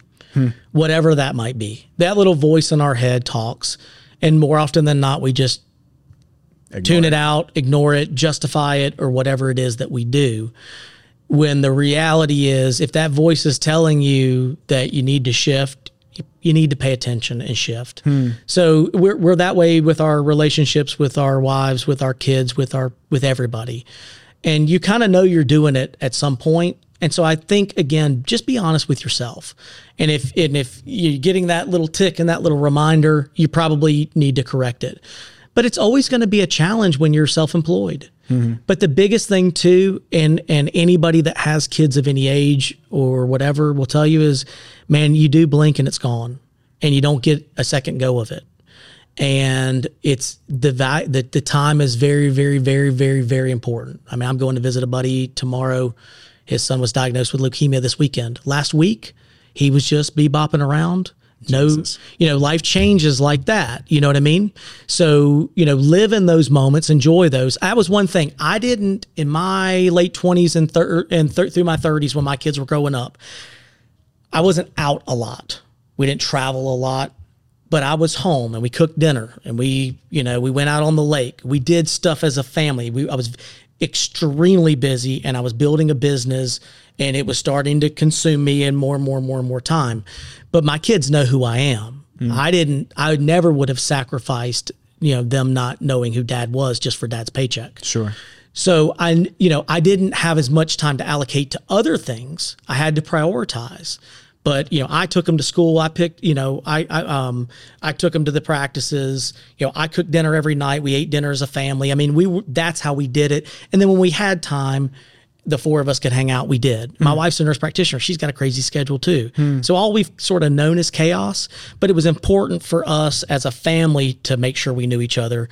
We have a huge social group and we've gotten more active in that now that my kids are older and they're like, yeah, go, please leave. you know, I'll be here. Just I'll DoorDash something or whatever. Um, but up until more recently, that wasn't the case. And we just hung out as a family and it was cool. And I wouldn't replace it for anything. And I always said when, you know, in my 30s, I said, man, if anything ever happened to me, I get hit by a bus, my kids will forget a lot of stuff, you know, because they were young, but they'll always remember me going out on the lake and me teaching them how to do that stuff or whatever. You know, those core memories, those core lessons, those core, that time was spent together, those rides to and from the practices and things to and from school where you actually have their undivided attention.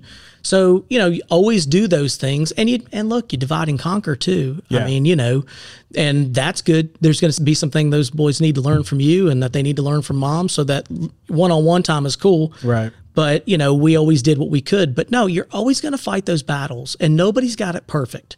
And everybody's going to feel like they're doing too much or too little with all of it. Hmm. So if I can if I could convey anything, I'd say that's all normal.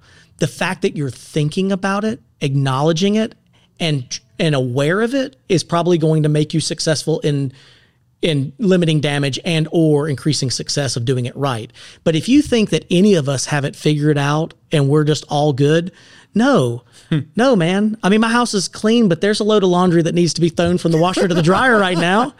There's probably a dishwasher that needs to be emptied and a dog that needs to be walked. I'm we're just like anybody else. And when we get home, we do it. Would you Um, would you would you say that self awareness is probably the biggest factor for people being successful? I think the lack of self awareness is very, very um, damaging. I'll put it that way. Now, again, our perception of what our of, of ourselves and what our actual you know perception is could vary, mm. but I do think that it is a big deal. I do think that too many people, and it's it's so easy to happen, man. We live in such a society that's like so self focused. Like they want you to focus on yourself, Yeah, yeah. right? And so, you know, it's easy to do, and especially it's easy to do when you're when you're really into something. I mean, again, these are all natural tendencies. This is not me saying, you know, we we're becoming evil people. It's hmm. just it's it's a natural tendency. So I think I think being aware of some level of your perception and knowing where you can improve and being honest with yourself about that.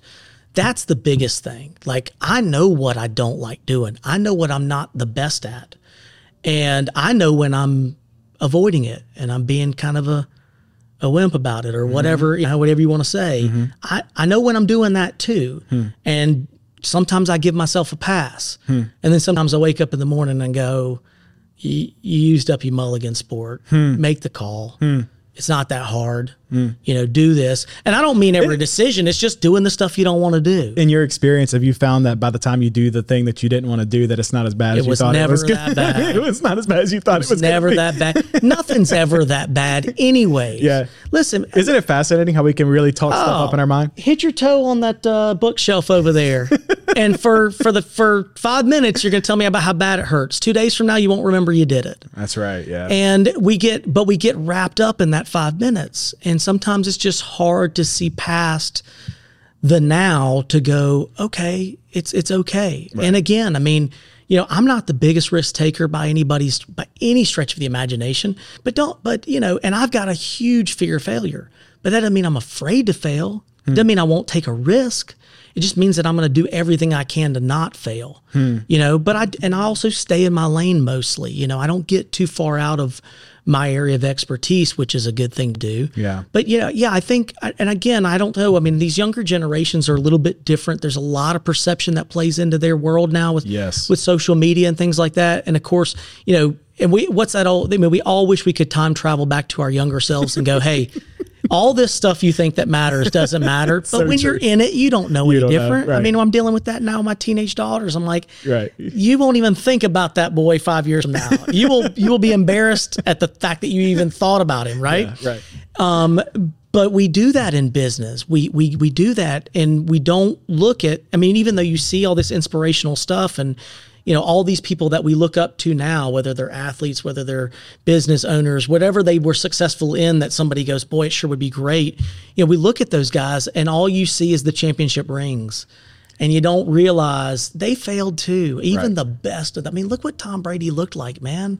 Nobody thought that guy was going to be the greatest of all time. That's not an overnight success. No, I mean But- we look at him now and he's he looks like you know the perfect human being with Right. this chiseled jaw and da, da, da. he's won all these Super Bowls. You see that picture out of him when he was in the in the combine? Right. He looked like a pud- he looked like he couldn't bench press 120 pounds. Right. Nobody was fighting to be Tom Brady then. Right. But he just said, you know what? I'm gonna keep working hard and keep working hard. And do you think he thought he was going to be the best of all time? No. Yeah. Do you think when I got into real estate that I would sell fifty million dollars when you? No, I just got in it and said I just want to do the best that I can do, and maybe have some fun and maybe change a difference. And you have to want to. You have to want to be a difference maker in somebody's life. You have to have that motivation and That that drive. gene. You know, you can't. You're not going to be a nurse if you don't care about people. Right. You know. Um, you're not going to be an engineer if you don't like math, Right. you know, or whatever. If you're going to sell real estate, you have to, at your core, want to help people or be a people person. But other than that, you can just about be anything. Hmm. You can be an older or younger female. You can be college educated. You can have a PhD or you can have a high school degree. I mean, listen, man, it's it is it is the truest, um, um, fairest economy and job market that I know Yes. you know, um, I, I had a young girl. Um, she was a client's friend that was thinking about getting real estate, and client called and said, "Hey, you mind you know having lunch with her?" I said, "Of course." And I told her, I said, "You know, I don't know to what level sexism is, exists in other professions. I'm sure that there are still, unfortunately, today barriers." I said, "But in this business, forget about it. The some of the best agents anywhere you go are." Females and they're individual agents, they're team members, they run companies. There is nothing stopping, and that's a beautiful thing. Yeah. Um, and like you have to have some level of education, and I find that the more educated, typically the more successful. But there's plenty of exceptions to that rule where it was just somebody that said, "Hey, I'm great at this, and this is what I was meant to do, and I do it the right way." Um, and the other thing is, I have seen people that have done really, really well, but weren't doing it the right way, and the business weeded them out in a matter of years. Hmm. And I'm talking about people that were lighting it up. Hmm. So it'll sort you out, but if you're passionate about it and it's something that you are willing to work at like anything else, you can do well at it. What happens is people don't, they stop working at it. Hmm. They get lazy. We all do. They get complacent. You know, all those things. You got to wake up every day and push a little bit harder. You know, if if Ford keeps making the same truck, 10 years from now that truck's boring. You know, they got to change the lines. They got to they got to improve on something. You know that that corvette they changed that body to that corvette. Man that was a big deal right? Yeah, yeah. now it's selling you know you can't get them or whatever. So you know it- we're no different but sometimes we forget that um, and you can be great at something and be even better at something else. You know that's another thing that's cool about this business is i don't know where i'll be 10 15 20 years from now as long as I still like working one on one with clients, then this is what I'm doing. Hmm. But if I get to a point where it's no longer fun, then I I'll do something else. Hmm. Maybe it'll be something within the business. I sure would hate to not, you know, to to waste what I've built, but at the same time, you know, you can go in different paths like we're talking about. You go admin to agent. You go agent to admin. You could go to owning a business and being a broker. You could be you could do anything you want to do. And that's a really beautiful thing, especially in 2023. It's a beautiful thing. Um, and you can live anywhere and do it. It's, you know, um, if, I mean, everywhere you can sell real estate. So, it, much like being a, a medical professional, there's always opportunity. That's another really great thing about our business is there's always opportunity. Not everybody's got that. Man, we know a lot of really smart people in certain fields that can't get a job. That's right. Or even worse, they got to live somewhere they don't want to live to do that job. They're handcuffed by it. You know, you can do your business here, but if you decided you didn't like Greenville or you saw an opportunity somewhere else, you can move that business to there 100%. and still keep this business. 100%. It's amazing, right? So you can do those things. And in real estate, you can do those as well. You can start out selling first time homebuyers and be in a luxury market five years later. Or you could do that for the rest of your life and, and make a great living and be happy as you can be. That's a big deal, man. I mean, if you really think, of, and I think a lot of people learn that over the past few years, when they when the dynamic shift in how people work, and having to live somewhere just for your job and all those things. I think people are pretty eyes wide open on that now. And I happen to work in a field that gives people that ability, but it is a hard way. It's a hard living. Everybody is, everybody assumes this is not, but the people that get into it realize just how hard it is. But it is still way better than I ever thought it could be. I'm really curious uh, because we've covered a lot. we've covered a Yeah, lot of sorry, material. No, it's okay, man. It's awesome. I'm curious. Um, and, and this is with the preface of saying that there, you know, everybody's different, everybody's goals and everybody's aspirations are different. I'm curious for to be such a top producer as you are. Um, why did you decide not? Because you're talking about evolution. You can Mm-hmm. go do this and you can go do that. Why? Why did you end up staying with Allen Tate? Why? Why? Why? Oh, yeah. Did, did did you consider going and becoming your own independent broker? Or like yeah, I, I've considered all of it. I mean, I got my broker's license three years after I was in the bit. You have to work as an associate for 3 years, so I got my broker's license immediately Mm-hmm. Oh, okay. when I could. And I've thought about any and every um, scenario. Um, because we're i mean the reason i say this is because we're living in an age right now particularly with the rise of uh, cloud-based brokerages right Yep. Mm-hmm. where everybody's looking at the commission everybody's looking at the incentives i'm just curious how you've navigated and sorted this kind of out for yourself so for me, it's uh, it's been a couple things. Is so in in a, in an effort to be honest with myself and what I like doing and how my business works. This is what this is good for me right now. And what I mean by that is, you know, I'm busy on a daily basis, and you you you talked about this in another podcast. You know, working in your business and on your business are two different things, and sometimes you can get consumed and not have time for the other. Right. I'm victim of that first and foremost. But what I'm doing and how I'm doing it is the right thing for me now. So, you know, for example, you say, okay, well, you know, why don't you just have a team? You know, phone rings and well, I don't know if I want to manage. I don't know if I'm ready to manage people yet. I only have to manage one, and she's pretty autonomous because she's been doing it for a long time. Hmm. And I don't know that my passion is as much as I help agents all the time. I don't know that I'm ready to take on the responsibility of, of making sure you're successful working for me or with me. Hmm. So that's a whole different dynamic. Yeah. Right now, I still like working in the daily you know, I like meeting the clients. I like to get to know them. I like that relationship. That's what drives me. And so that's what I'm hanging on to. You know, I could have gone to a team thing and made it a little bit more of assembly line, probably done more business, but I felt like I was going to because because ultimately that's that's kind of what I'm thinking in the Yep. back of my mind, right? Yep. Like, is there is there a limit where you're at right now that you're probably not going to exceed? Yeah, there's yeah for me. There's only going to mean, be so there's a much more. ceiling. Yeah, I'm either going. I'm going to have to get help to go much further. Right. You just can't. Um, but again, I don't know. For me, this is what I want to do right now. Now, in you know, it, as it pertains to the company that I'm with, which is Allen Tate. So they, I didn't have that choice. They came in and bought our company, but I didn't have to stay. Mm. Sure. But what I found is that I liked their culture. Mm-hmm. I liked the people that they brought in. They didn't come in and just say, "Hey, we're changing everything." Sure. They they talked to us and they we worked together and we kind of did a team thing, and it's worked out great. I've I, I've been I've been happy, so I have no reason to not Right. be to, to be happy. Now, in full honesty, there's the business aspect of of of you know if you're just an agent like I am now and I decide I want to retire tomorrow, I don't really have anything tangible to sell. Hmm.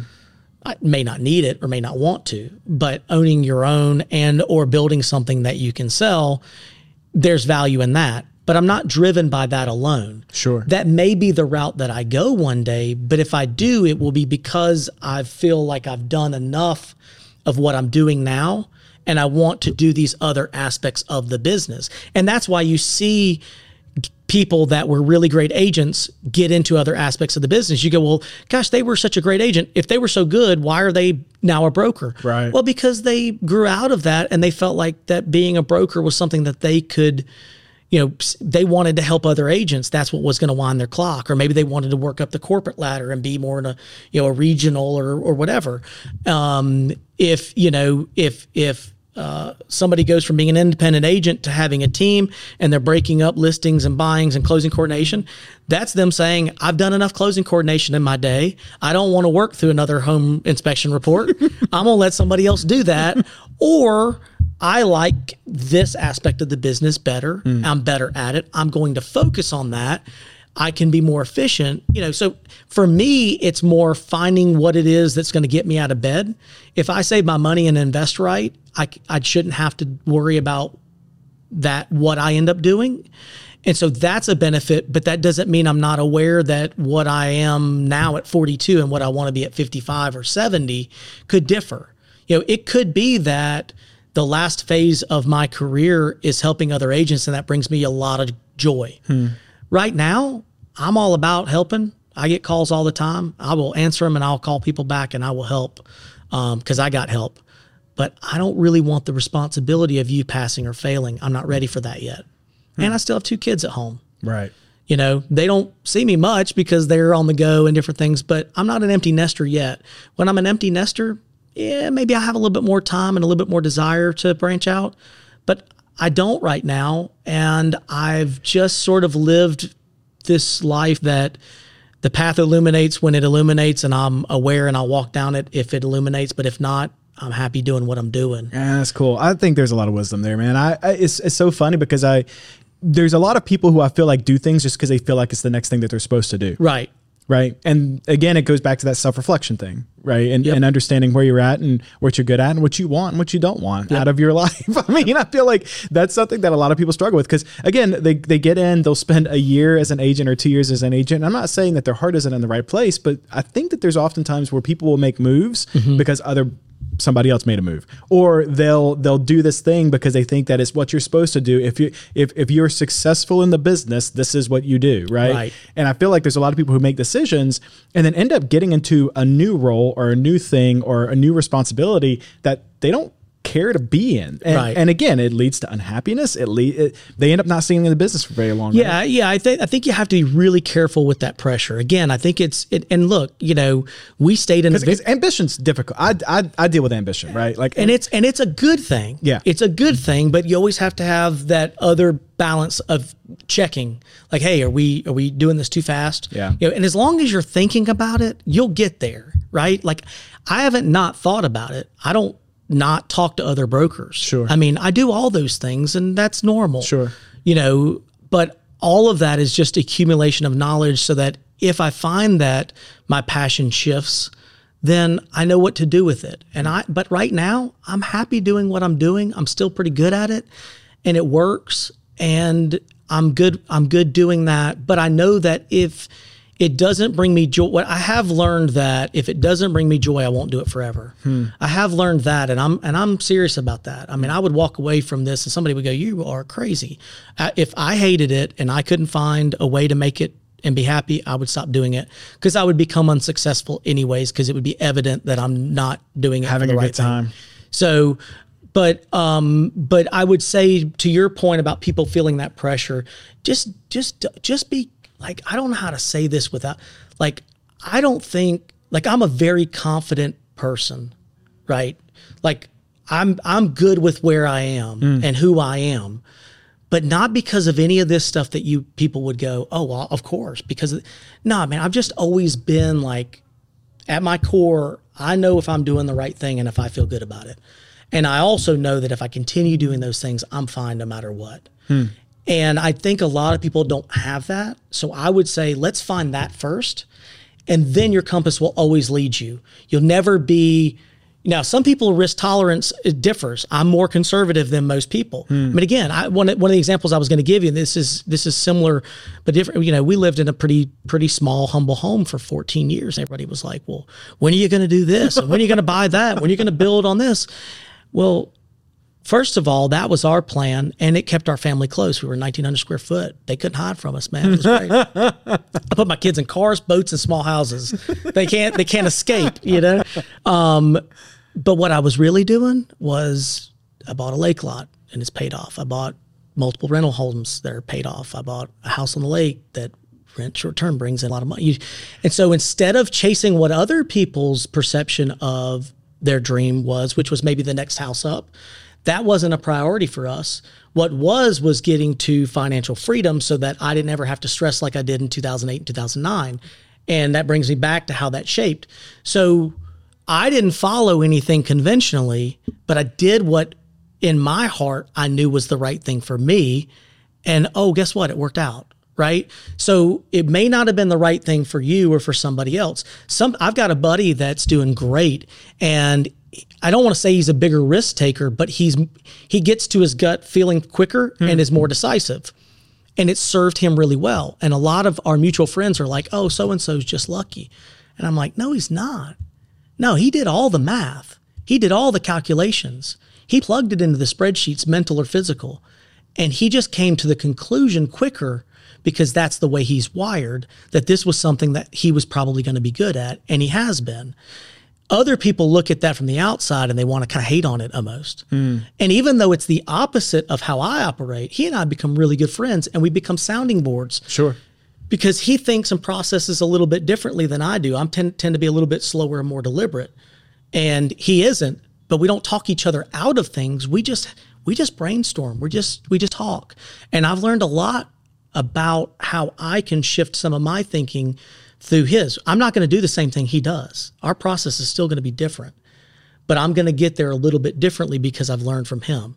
And that's the other big thing. So, in one side of my mouth, I'm saying, at your core, trust what you know is right, right?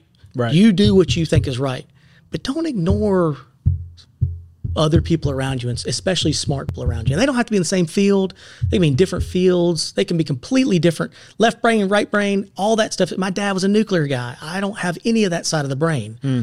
But he and I talk business because he understands corporate structure and how people act and different things. So it's all beneficial, right? So so I I you know I, I'm big on understanding what I need to do, but I always want to be humble enough. Dude, I listen to your podcast. I know. I, when you, see said what- that when you walked in here, I was You like, see what I'm saying? yeah. Like yeah. I always want to learn. I love podcasts because I'm not a big reader. I'm not Mm-hmm. a reader. I'm not. I don't want. I'm not even sugarcoated. I'm not a big reader. I'm not a reader. I can't sit down long enough to do that. Yeah. But I can consume knowledge from the people you're interviewing, and even if it's the same stuff that I'm doing. Like I told you, when I listened to Nick's, I was like, I've never met this guy. Oh, yeah. But like his answers were almost verbatim what I would have said yeah. So even in that instance where I wasn't like, oh, he didn't give me an aha moment, I was like, okay, that was reassurance that I'm doing something the right, right- because I know he's doing a good job. Yeah. And if and if we're aligned, that's great. But then Robert on the other side, who's a completely different personality, you know, I'm not going to be singing and rapping in, on Instagram. Can we- But so- but I can adopt what he's doing and go, okay, you can loosen up a little bit. Yeah, yeah, yeah. You can be a little bit more personable yeah, yeah. and fun. So yeah, okay, so yeah, I didn't know that we were gonna go all these directions, but uh, so that's so that's that's a thing I want to talk about really quick. Okay. For new agents who are getting into the business, I also feel like they see an example of what they feel like a realtor should be, right? Yeah. And like, and, and it's very, it's very much like the suit, and like, oh, I got to Mm-hmm. be professional and it can't have character, and and then you look around and you see agents all over the place who are uber successful, right? And and you made the point when you first walked in here, like, we're we're we are all different, and that's okay. I just want you to speak to that for a second. Yeah, I think 100 percent. I mean, that, again, that's a beautiful thing. You don't have to do it any one way. Now, look, that doesn't mean take it too far. Yeah, that doesn't mean not be professional. Right. Like there's yeah, Don't show up in your in your pajamas and and think that we have to conform to that. That's right, not right. going to do well for business. right. But that doesn't mean you need to wear a suit in the summer if you don't want, you know what I mean? So you can still be you. I, I think what you and I were chatting about is our mutual friend Robert is that the thing that works with him on that is that's him. That is him. That's him Monday morning at 8 a.m. It's him Friday night at 11. Yeah. And every time in between. It's him when he's talking to his daughter and he's cutting up and singing and having a big time. And that's what I love about it is that's not an act. That's Right. not him putting on. That's him saying, "Hey, here's who I am. Here's how I'm about. Here's my knowledge." And and he, by the way, he does some fun and he does plenty of knowledge. He sure does. He he makes It's not- sure it's not he shallow. makes sure you understand that he's not just a personality. Right. There's substance, but he's also saying there's no reason we can't have a good time doing this. Yeah, too. yeah. And I think that's great because if you meet him in person, you know that's what he's all about. Hundred percent. I- on the flip side of things, that is not who Les Walden is. Right. Les is a very structured. You know, he was a good athlete. You know, he- you know, he's more of the the business straight and narrow. So Roberts pulled him a little bit out of his shell. he probably keeps Robert somewhat you know, contained, and the rest of us fall in between. Yeah. Well, again, though, do what you do what you you know what i mean? Like um you know I, I say it all the time. I mean you show up at lake Keowee and you get hooked up with michael martin or bruce may or you know any of these top agents on the lake they're going to be wearing a polo shirt tennis shoes and and uh, khaki shorts because we sell the lake. Right. you know, if we were in Atlanta and you were looking at penthouse condos, we might need to wear, you know, the three piece $5,000 suit because that's the role, that's the gig. Right. We're not selling that lifestyle. So it's okay to be a little bit more casual. Okay. Well, you still better know what you're doing and you still better be professional. You know, know your stuff. You know, so, uh, but I think from a personality standpoint, is be be you. If anything, if anything, be you Yeah. But also know that you got to keep that you know you got to keep it in rein you got to remember that you are in a profession and if you want to be perceived as professional you have to be professional when it calls 100%. for it Yeah, I think it's really interesting because there's, uh, I have met a lot of agents who I have sensed a certain personality online, and then I meet them in person, and I'm like, man, this is not what I was expecting. And I think that that can be a little dangerous because when people, you know, when people start absorbing, maybe maybe you're the type of person who's doing a lot of social content, or maybe you're the type of person who's doing, you know, some some marketing, and, and you've got a certain business face on. If the person who shows up at that at that appointment isn't the person who they thought they were going to be getting, that's going to lead to a lot of issues, right? yeah truth and, truth and marketing it's the same with pictures of homes you edit you edit them too much and then you show up and you're like wait a second this doesn't look anything like that it's a turn off Yeah, yeah. and it can be the same with the agent if you're like hey i feel like i'm starting to understand this and there's some people over here in greenville that do some great stuff joan herlong's daughter grace Yeah. i follow her she does cool stuff i mean and, it, and i i've never met her Yeah. but i bet that's her i bet But she- but but you, feel know- like you know her though, don't right you? Right. Yeah. yeah and and i and i think if you use it in, i think if you use those and there's a lot of agents that do that and they're and they do it differently Right. Some are much more structured and that's then you can expect that that's probably your- what you're going to get from their personality. Yeah. and the good thing about it is knowing that up front and knowing again i have to be consistent. I have to i have to do my job the right way. I can tailor my the way I work around a specific client a little bit to to to, to serve their needs better. But at my core, I still have to be a knowledgeable, hardworking professional. Well said. And you can do so if you do those things, you can kind of do the rest of the things. Now, the biggest thing I would say is just don't go too far with the, you know, yeah, yeah, what's yeah. that new, what's that new uh, State Farm thing? You know, you don't want to get too personal. You know, I, I don't need to know that much. Like, don't assume that people need to know what you're doing Friday nights. But at this, but at the same time, you know, have a little bit of fun with that, I, and and provide content. Content. yeah. I mean, I think you know you do this more than I do. But if you're going to do anything social on social media, provide content. Give them a reason why they should use you, other than maybe you're funny, you're cute, or you know can do a little jingle. And again, I use Robert because I just think he does a good job with it. You get who he is, but he's all about keeping you informed so that that's where he's establishing why you should call him. 100%. Right? The other stuff just takes a barrier down. 100%. But you're not calling him because he's fun. You're calling him because he's updated you on the interest rates. He's telling you what's going on in new construction. He's telling you what's going on around Clemson. And you're going, okay, this guy is paying attention to what's going on. That's why I'm going to hire him. So always remember if you're doing, and I don't know why I'm giving social media advice, but if you're going to be transparent, be transparent, but also provide value. Well, I like it because you're basically approaching social media the way that you would approach the rest of your business, right? Which is Yeah. with transparency and authenticity, and and I think did that, you that, have, that always did, wins. did uh, Woodbury want Tammy on yours? Uh, yeah, Tammy. Yeah, Yeah, so she's really good with that stuff. Yeah, she is, yeah. You know, and hers is very much content based. Yeah. I mean, she's very professional and she's sharp, and you can tell that Yeah. when you look at it. But what she's doing is providing a, just a quick snippet of information. Yeah, yeah. And that's her strategy. And I'm sure that's serving her well because people, Michael Martin did that at the lake. Michael Martin started a blog every month like 15 years ago. I mean, and I watch it. It's great. So if you were following Michael and you weren't ready to buy, but you were following his stuff, you would go, Hey, this guy's showing me he's paying attention to the numbers, the trends. He understands this market five layers deep, not just on the surface, right? And I think that's a big deal. And by the way, you hear how many agents I talk about and brag about? A lot. Like, and Michael could be perceived as my uh, competition. Michael's my friend. Michael does a great job and should be and should be touted for doing so. I don't have any problem saying that, especially something he does really well that I don't. Right? So be At the danger of making this a four-hour podcast, I've got one last question right, for you, really quickly, and and that is, um, I, I've discovered this really interesting phenomenon where a lot of agents talk negatively about other agents, and Yeah. I, I I see I hear that a lot when I'm discussing. They're like, "God, I hate that guy," and I'm like, I, "Why? I don't." I mean, I think we all fall victim to gossip or whatever, but honestly, it's such wasted energy. Yeah. it's such wasted energy, and and especially where we live here and up up here in, in the Greenville area, there's so much opportunity, and it's such a great place to sell, and there's so many reasons people are coming. Like we're so fortunate to sell where we're selling that getting getting caught up in that other stuff is just silly, petty, and it will take away from your production. Now, again, some people are a little bit more guarded with their trade secrets, some a little bit more, and that's fine. Sure, There's nothing like I don't have any, I don't fault anybody because they do it differently than me. Sure. But there, we we need to, as a profession, eliminate any sort of animosity, jealousy. It's just not a good look Yeah. it's not a good look. And there are some agents that do a better job than others. There's some agents that really do a poor job of some things, and I'd rather not work with them. But there's probably some things that I'm not great at either. Sure. And I need to, and again, if you're being honest with yourself and you go, okay, well, I mean, I try to be, yeah, but there's, I've, I've screwed up once or twice or I've forgotten something.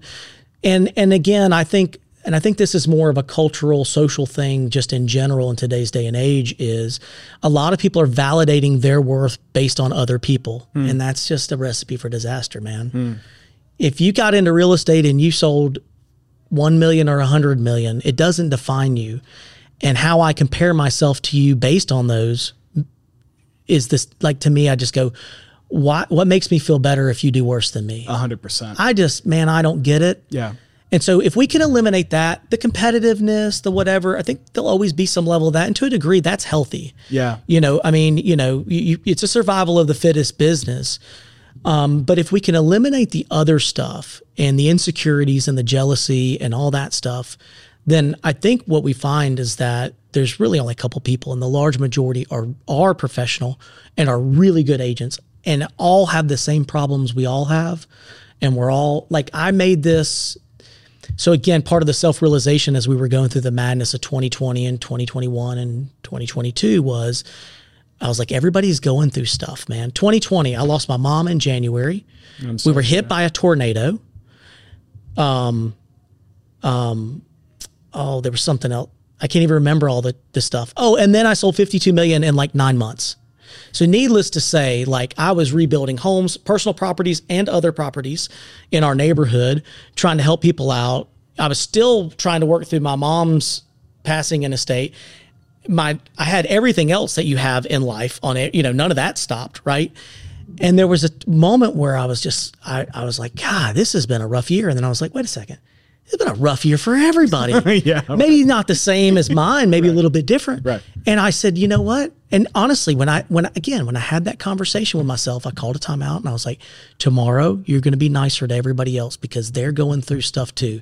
But in my head, I was like, yeah, but this, but yeah, but that, and I'm doing this, and I got you know 20 deals on it, and it was really just noise. It hmm. was excuses to be something that I shouldn't have wanted to be. Hmm. And luckily, I didn't let it go on long, and I checked it, and I, the next day, I was kinder to everybody. And oh, by the way, I had a much better day. Yeah. Isn't that amazing? So if we can eliminate those things and realize that we all got something, we all got our successes, we all have something going on in our life. Somebody's sick, somebody's unhappy, mom's giving you the silent treatment, hmm. you know, kid got a C on the paper, whatever. We all go through these things. I can't get the kid to poop in the potty. Yeah, yeah, that's a, that's a tough one. But I mean, we all have that stuff. But, yeah, we, yeah. but what do we do though? We forget. We get self centered on our stuff. And if you stop and go, wait a second, I'm just meeting the Nathan guy. He seems like a nice guy, but I bet he's got something going on too.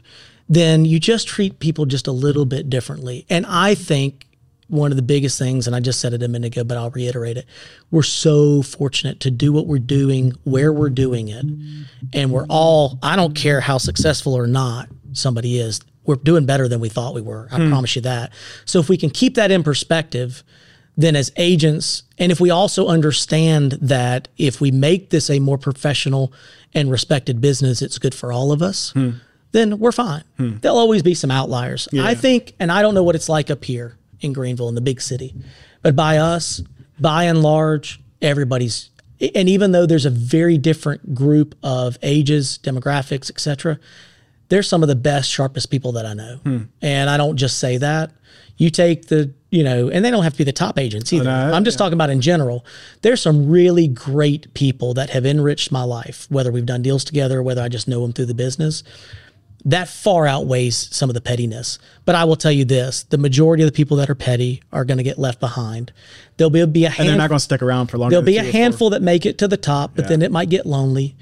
Um, and they'll probably change and and and they'll they may or may not be the most cooperative broker, but that doesn't mean that they're not great. Hmm. They just have figured out how to be competitive and do their job. That's awesome. And that's okay. I'm a big advocate. I love speaking on podcasts. I love speaking on panels. I love helping agents out.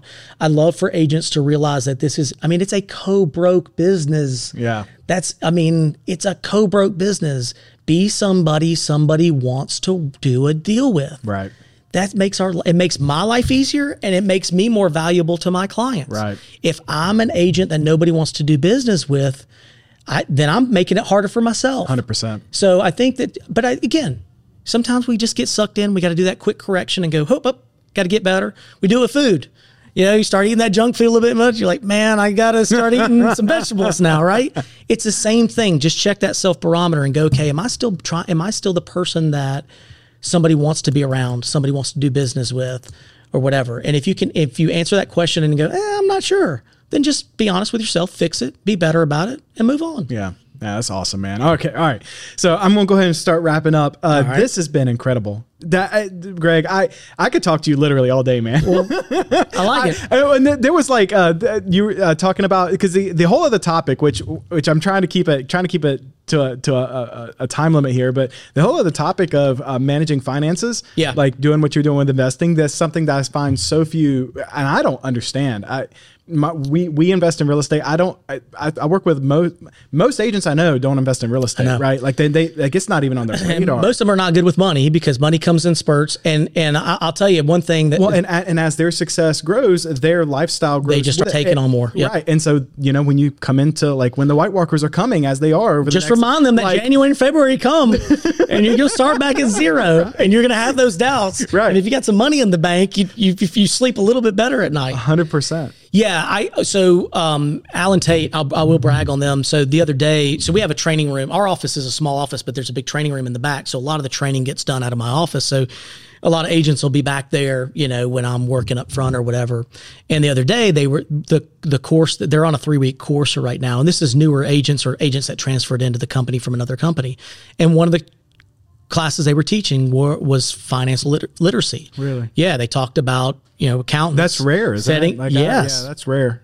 Yes, setting up LLCs and S corps, you know, tax advantages, you know, how to set up your business, who you need to talk to, etc.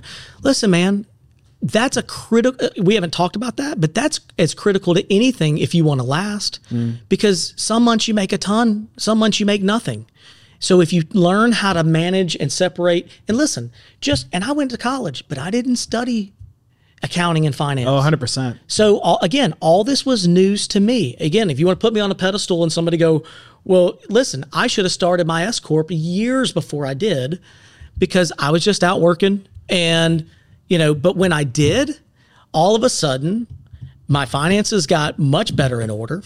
my corporate account became a gigantic savings account, which was great. yeah. It was money that was just parked over here, and it made me a better real estate agent because it took one less external stressor off of my back to where now, you know, I don't have that pressure. I didn't, ha- and I don't mean now. Again, it's easy to say 20 years in. Right. 10 years ago, I was able to say, hey, this is not about me making a commission. This is about us doing business the right way. You're not going to receive pressure from me when you receive an offer. We'll talk through it. I'll give you my opinion, but this is your asset. This is your decision. I became a better real estate agent.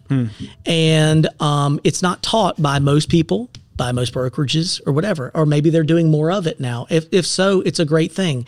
But it is a huge, huge factor. Once you become more stabilized in your finances, it change. It takes one less One big one, it, it takes one fa- external factor out of the equation. You don't have to, you got to keep an eye on it.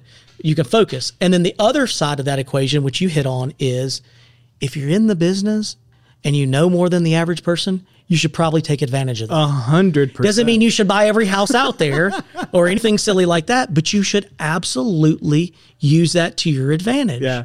And we have, you know, I don't own a thousand properties, but I own a handful, and I've I've never, knock on wood, never lost money on real estate because we've been deliberate and we've used the education that we have to apply. And it's a great way. It's a great thing to do when you're young Right. you know, rental properties, long term, whatever, whatever. And you're right. A lot of agents don't even think about it, but a lot of them don't manage the money to get there in the first place. Right. You can't do one without the other. You got to learn the business. You got to set up the business right, and then you've got to use it to your advantage. Is that something that you would encourage agents to do? Is to structure structure your finances in a place where you're financially free, Yes. then move on to the. and you should do it like year one or year two, like before you're making money. You know, in theory, you're going to make more and more money, but yeah. you should go ahead and know how, like, you should have to sit through a class that teaches you these things because we don't, listen, man, I haven't used the Pythagorean theorem in a long time. okay. Okay. But knowing a little bit about taxes and S Corps and LLCs and things like that sure would have been valuable information. But okay, so we don't know that. We, again, we don't know what we don't know. Right. But if you've got a brokerage or an agent or whatever that are doing those things, take advantage. take advantage of it. Ask those questions. Pay them if you have to. Hundred percent. You, you pay your pay your the guy you work for and say, hey, will you teach me this? Odds are they're going to teach you anyways. Yeah. But get that stuff set up early. A financially free, successful agent is going to last much much longer in the business and be a better real estate agent than somebody that's making fifty grand one month, three grand the next month. 10 grand the next, you see what I'm saying? Yeah, yeah. That person, even if they're making money, they may not last. Yeah. Yeah. So, no, that's a great Man, point. we, we, we, we, we can go in depth on that all day. I mean, it's, it's, it's a gr- it's a great point, but it sh- it's it it should it shouldn't be understated because it's a critical. A lot of people can't stay in the business because they can't manage money, that's right. and it's a commission based business, which is the ultimate difficulty in managing money. Yeah. Yeah. 100%. But once you once you set it up right and you streamline it and you just pay yourself a salary, all of a sudden that account starts building. Now you've got the machine. Now the machine can work for you, or you've just got that comfort level that isn't pushing you toward doing anything out of the ordinary. I've got to have you back to talk more. And, and uh, yeah, that's that's so good. Uh, I want to ask you one last question. All right. Uh, what's probably the one piece of advice we talked about so much today? But if you wanted to really hold on and say, hey, if you didn't take anything else from this conversation, this is the one thing I want you to take away as as a, as a new agent. What would you tell people? I think I think probably the the work ethic and and taking it seriously. I think all too lightly. I, I think all too often this profession gets looked at as a light, airy, fun, easy profession, and it's not. Mm. It is. You know, it is tough. It's a, it, if you do it right. I mean, there's nobody at the top of the food chain that isn't extremely talented and or works very very hard. Wow. It's just the way it is. And it's pretty much the case across any profession. So why are we any different? Hundred percent. Okay. But for some reason, we don't have that perception. And I think people get fooled. So again, I would say it, my dad gave me the best, real, the best business advice ever work hard and do the right thing. It is at its core, it is that fundamental. Hmm. It's obviously way more complex. Hmm. But if you always work hard and you always do the right thing, you will always do fine. And by working hard, that means showing up in the beginning like it's a nine to five, hmm. asking questions, absorbing, making notes, studying listings, previewing houses. Literally, I mean, dude, I was a walking MLS. People didn't even open MLS Paragon when we were Paragon in Western Upstate. They'd yell down the hall, "Hey, what's lot six Waterford Point?" And I go, "Well, it's three thirty-five. It just sold for two eighty-five last July." I mean, I memorized baseball cards when I was a kid, so it was it was. I mean, I'm being serious. Yeah. All I did was apply something I was good at, and I started studying the numbers, and. But I'll be damned if people weren't like, well, gosh, that's pretty useful. right? Right. So treat it like it's a profession. I mean, you could be the best orthopedic surgeon in the world, but if you're not reading about new techniques and going to conferences and reading journals and research, 20 years from now, whatever you started doing and you were so great at, it's different now, right? You have to mm-hmm. evolve with the business as as bright and hardworking as you may be. So it's no different in this business. And the other thing I'll tell you, and my buddy Jared Ketterman, um, when I was on his podcast, he said this, and and he said the second you think you know it all, pack it up, you toast. And man, I couldn't believe in any any more in that. Hmm. The second you think that this is all because of you and your talents and all the sacrifice and all the whatever you want to plug in to make yourself feel good about it, pack it up. You hmm. going you going down the other side of the hill. It is you should always be looking to learn from other people. It- and and man, I do it all the time. I am not I'm just telling you, I'm not that guy wandering around going, need some advice, want some help? I'm your guy. I know it all. Right. I'm the guy going, hey, what do you know about that? What do you know about this? Man, it's amazing what you can learn from uh, somebody else. And listen, this, I'm pointing to my head for those that can't see. This hamster's running as hard as he can, brother. I got to give him a break. He can't spin the wheel any faster than he's spinning. So anything I can get from you Yeah. to save him some effort, I'm doing it because we get we we reach capacity. Hmm. So I think that's the big thing. I still talk to agents all over the place. I think there's been a change in that culture. I think more agents are willing to help. I come up Sure. here. I've got friends up here in Greenville, man. I'll just come to lunch and I'll just pick their brain for an hour. Yeah. You know what I mean? You guys are a little bit ahead of us on some stuff up here. I want to learn from that. Yeah. You know, I don't want to be a dinosaur. Yeah. Yeah. You know, um, and I I told you I'm a boomer. I've got a tendency for it already. so so work hard, do the right thing. I, I know that sounds simple, and I know it sounds cliche, but if they'll just do that, they'll, Yeah. they'll do fine. But I do fundamentally believe that the best advice that you often receive isn't well received because it's not sexy. No, It's not. Yeah. everybody like, wants to hear the one thing. That's right. Take the pill. That's right. They're, they're, they're wanting to hear what's the thing I haven't thought of yet that's going to accelerate my success from point A to point B. That's that's the thing everybody's searching for, right? And yeah, it's a little bit disheartening when you hear somebody say, you know, No, you just got to do it the old-fashioned way. you You're like, do it the "Oh, old-fashioned- yeah." I was, I was hoping, I was hoping there was a right turn there that was going to save me a mile or two. Right, right. And when you find out too, but when you, but but again, I mean, I've met a lot of people in my business or through my business that have been successful across many different fields. And often, and look, there's some people that are just wildly talented. Sure. Or they're just exceptionally bright. Sure. Okay, fine. The large majority of us fall somewhere in that middle. Right. And it's just they found what they were passionate about, what they were good at, and they and they and they took it and ran with it. Yeah. And you know, that's really all it boils down to. Um, I just think that if people can set themselves up the right way in the beginning financially and in the right system, then they give themselves the opportunity to see if this is the right fit. Again, I fear that a lot of people never even get to that point, and and I wish that weren't the case because for the people that do well in this business, it's they love it and it's the thing that it, it's what they were meant to do. And I think there's a lot of people that you know just never got to that point because they weren't given the right tools to succeed. Hmm. I don't know what all those tools are, and it's not the same for everybody. Right. But I would make sure that they go the extra mile to interview and find that place that is the right place for them because then they've got a really good shot at succeeding. Well said, Gre- Greg. If anybody has any questions, anything that they, if there's maybe sparked an idea that they want to get some more information on, where can they reach out to you to possibly? Uh, to, Easiest way to reach me, cell. I'm a I'm a text and call guy 864-230-5911.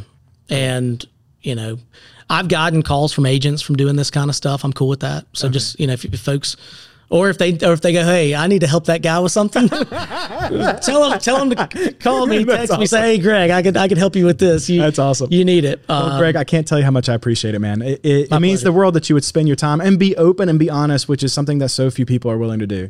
To, to let people know what it's like uh, in this business and the the sometimes unsexy yet necessary steps to make sure that you're successful. It's a great business, and I would like to see great more and more great people get into the business. Hmm. And I think it's important for them to understand that this is, you know, we're not putting on a show. We're real people. Yeah. You know, we have the same we have the same insecurities, the same thoughts.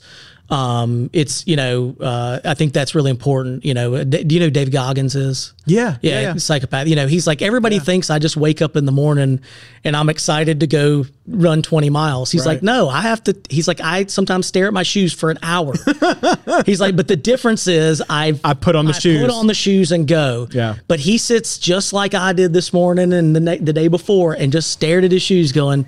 I don't really have to do this No, and skip this one day. So again, be honest with yourselves. Yeah. You know, let's get better. Let's make it a better. Uh, let's make it a great uh, uh, community and profession. We've got such an awesome. The upstate of South Carolina is so lucky, man. Yeah. we got we got so much going for us. So any way that we can make that a better thing, um, I'm all bo- I'm on board for that. That's awesome, man. Well, thank you for being here, guys. It, I, I, I don't know about you, but I, I was mentally taking notes. I'm gonna have to run to my desk real quick to jot some of this stuff down that Greg was sharing because I think it's it's incredibly valuable information that's gonna help build a strong, sustainable business for agents who are out there just starting starting their thing. Um, obviously, reach out to us if there's anything we can do to help. We appreciate your time and attention. We appreciate you being here with us and listening in on the conversation I had with Greg today. And uh, hopefully, you found something in it that was helpful. I hope you have an incredible day, a fantastic week, and an awesome year. Go out there and crush it. I'll see you next time. Hey everyone, thanks for listening. Hopefully, this was really helpful to you in your journey of building a business. If you like what you heard, please click subscribe and go to iTunes and give us a rating. That helps us out tremendously when we're producing, hopefully, content of huge value to you. I can't tell you how much I appreciate it, and I hope that you have an amazing week. Go out there and crush it. I'll see you soon.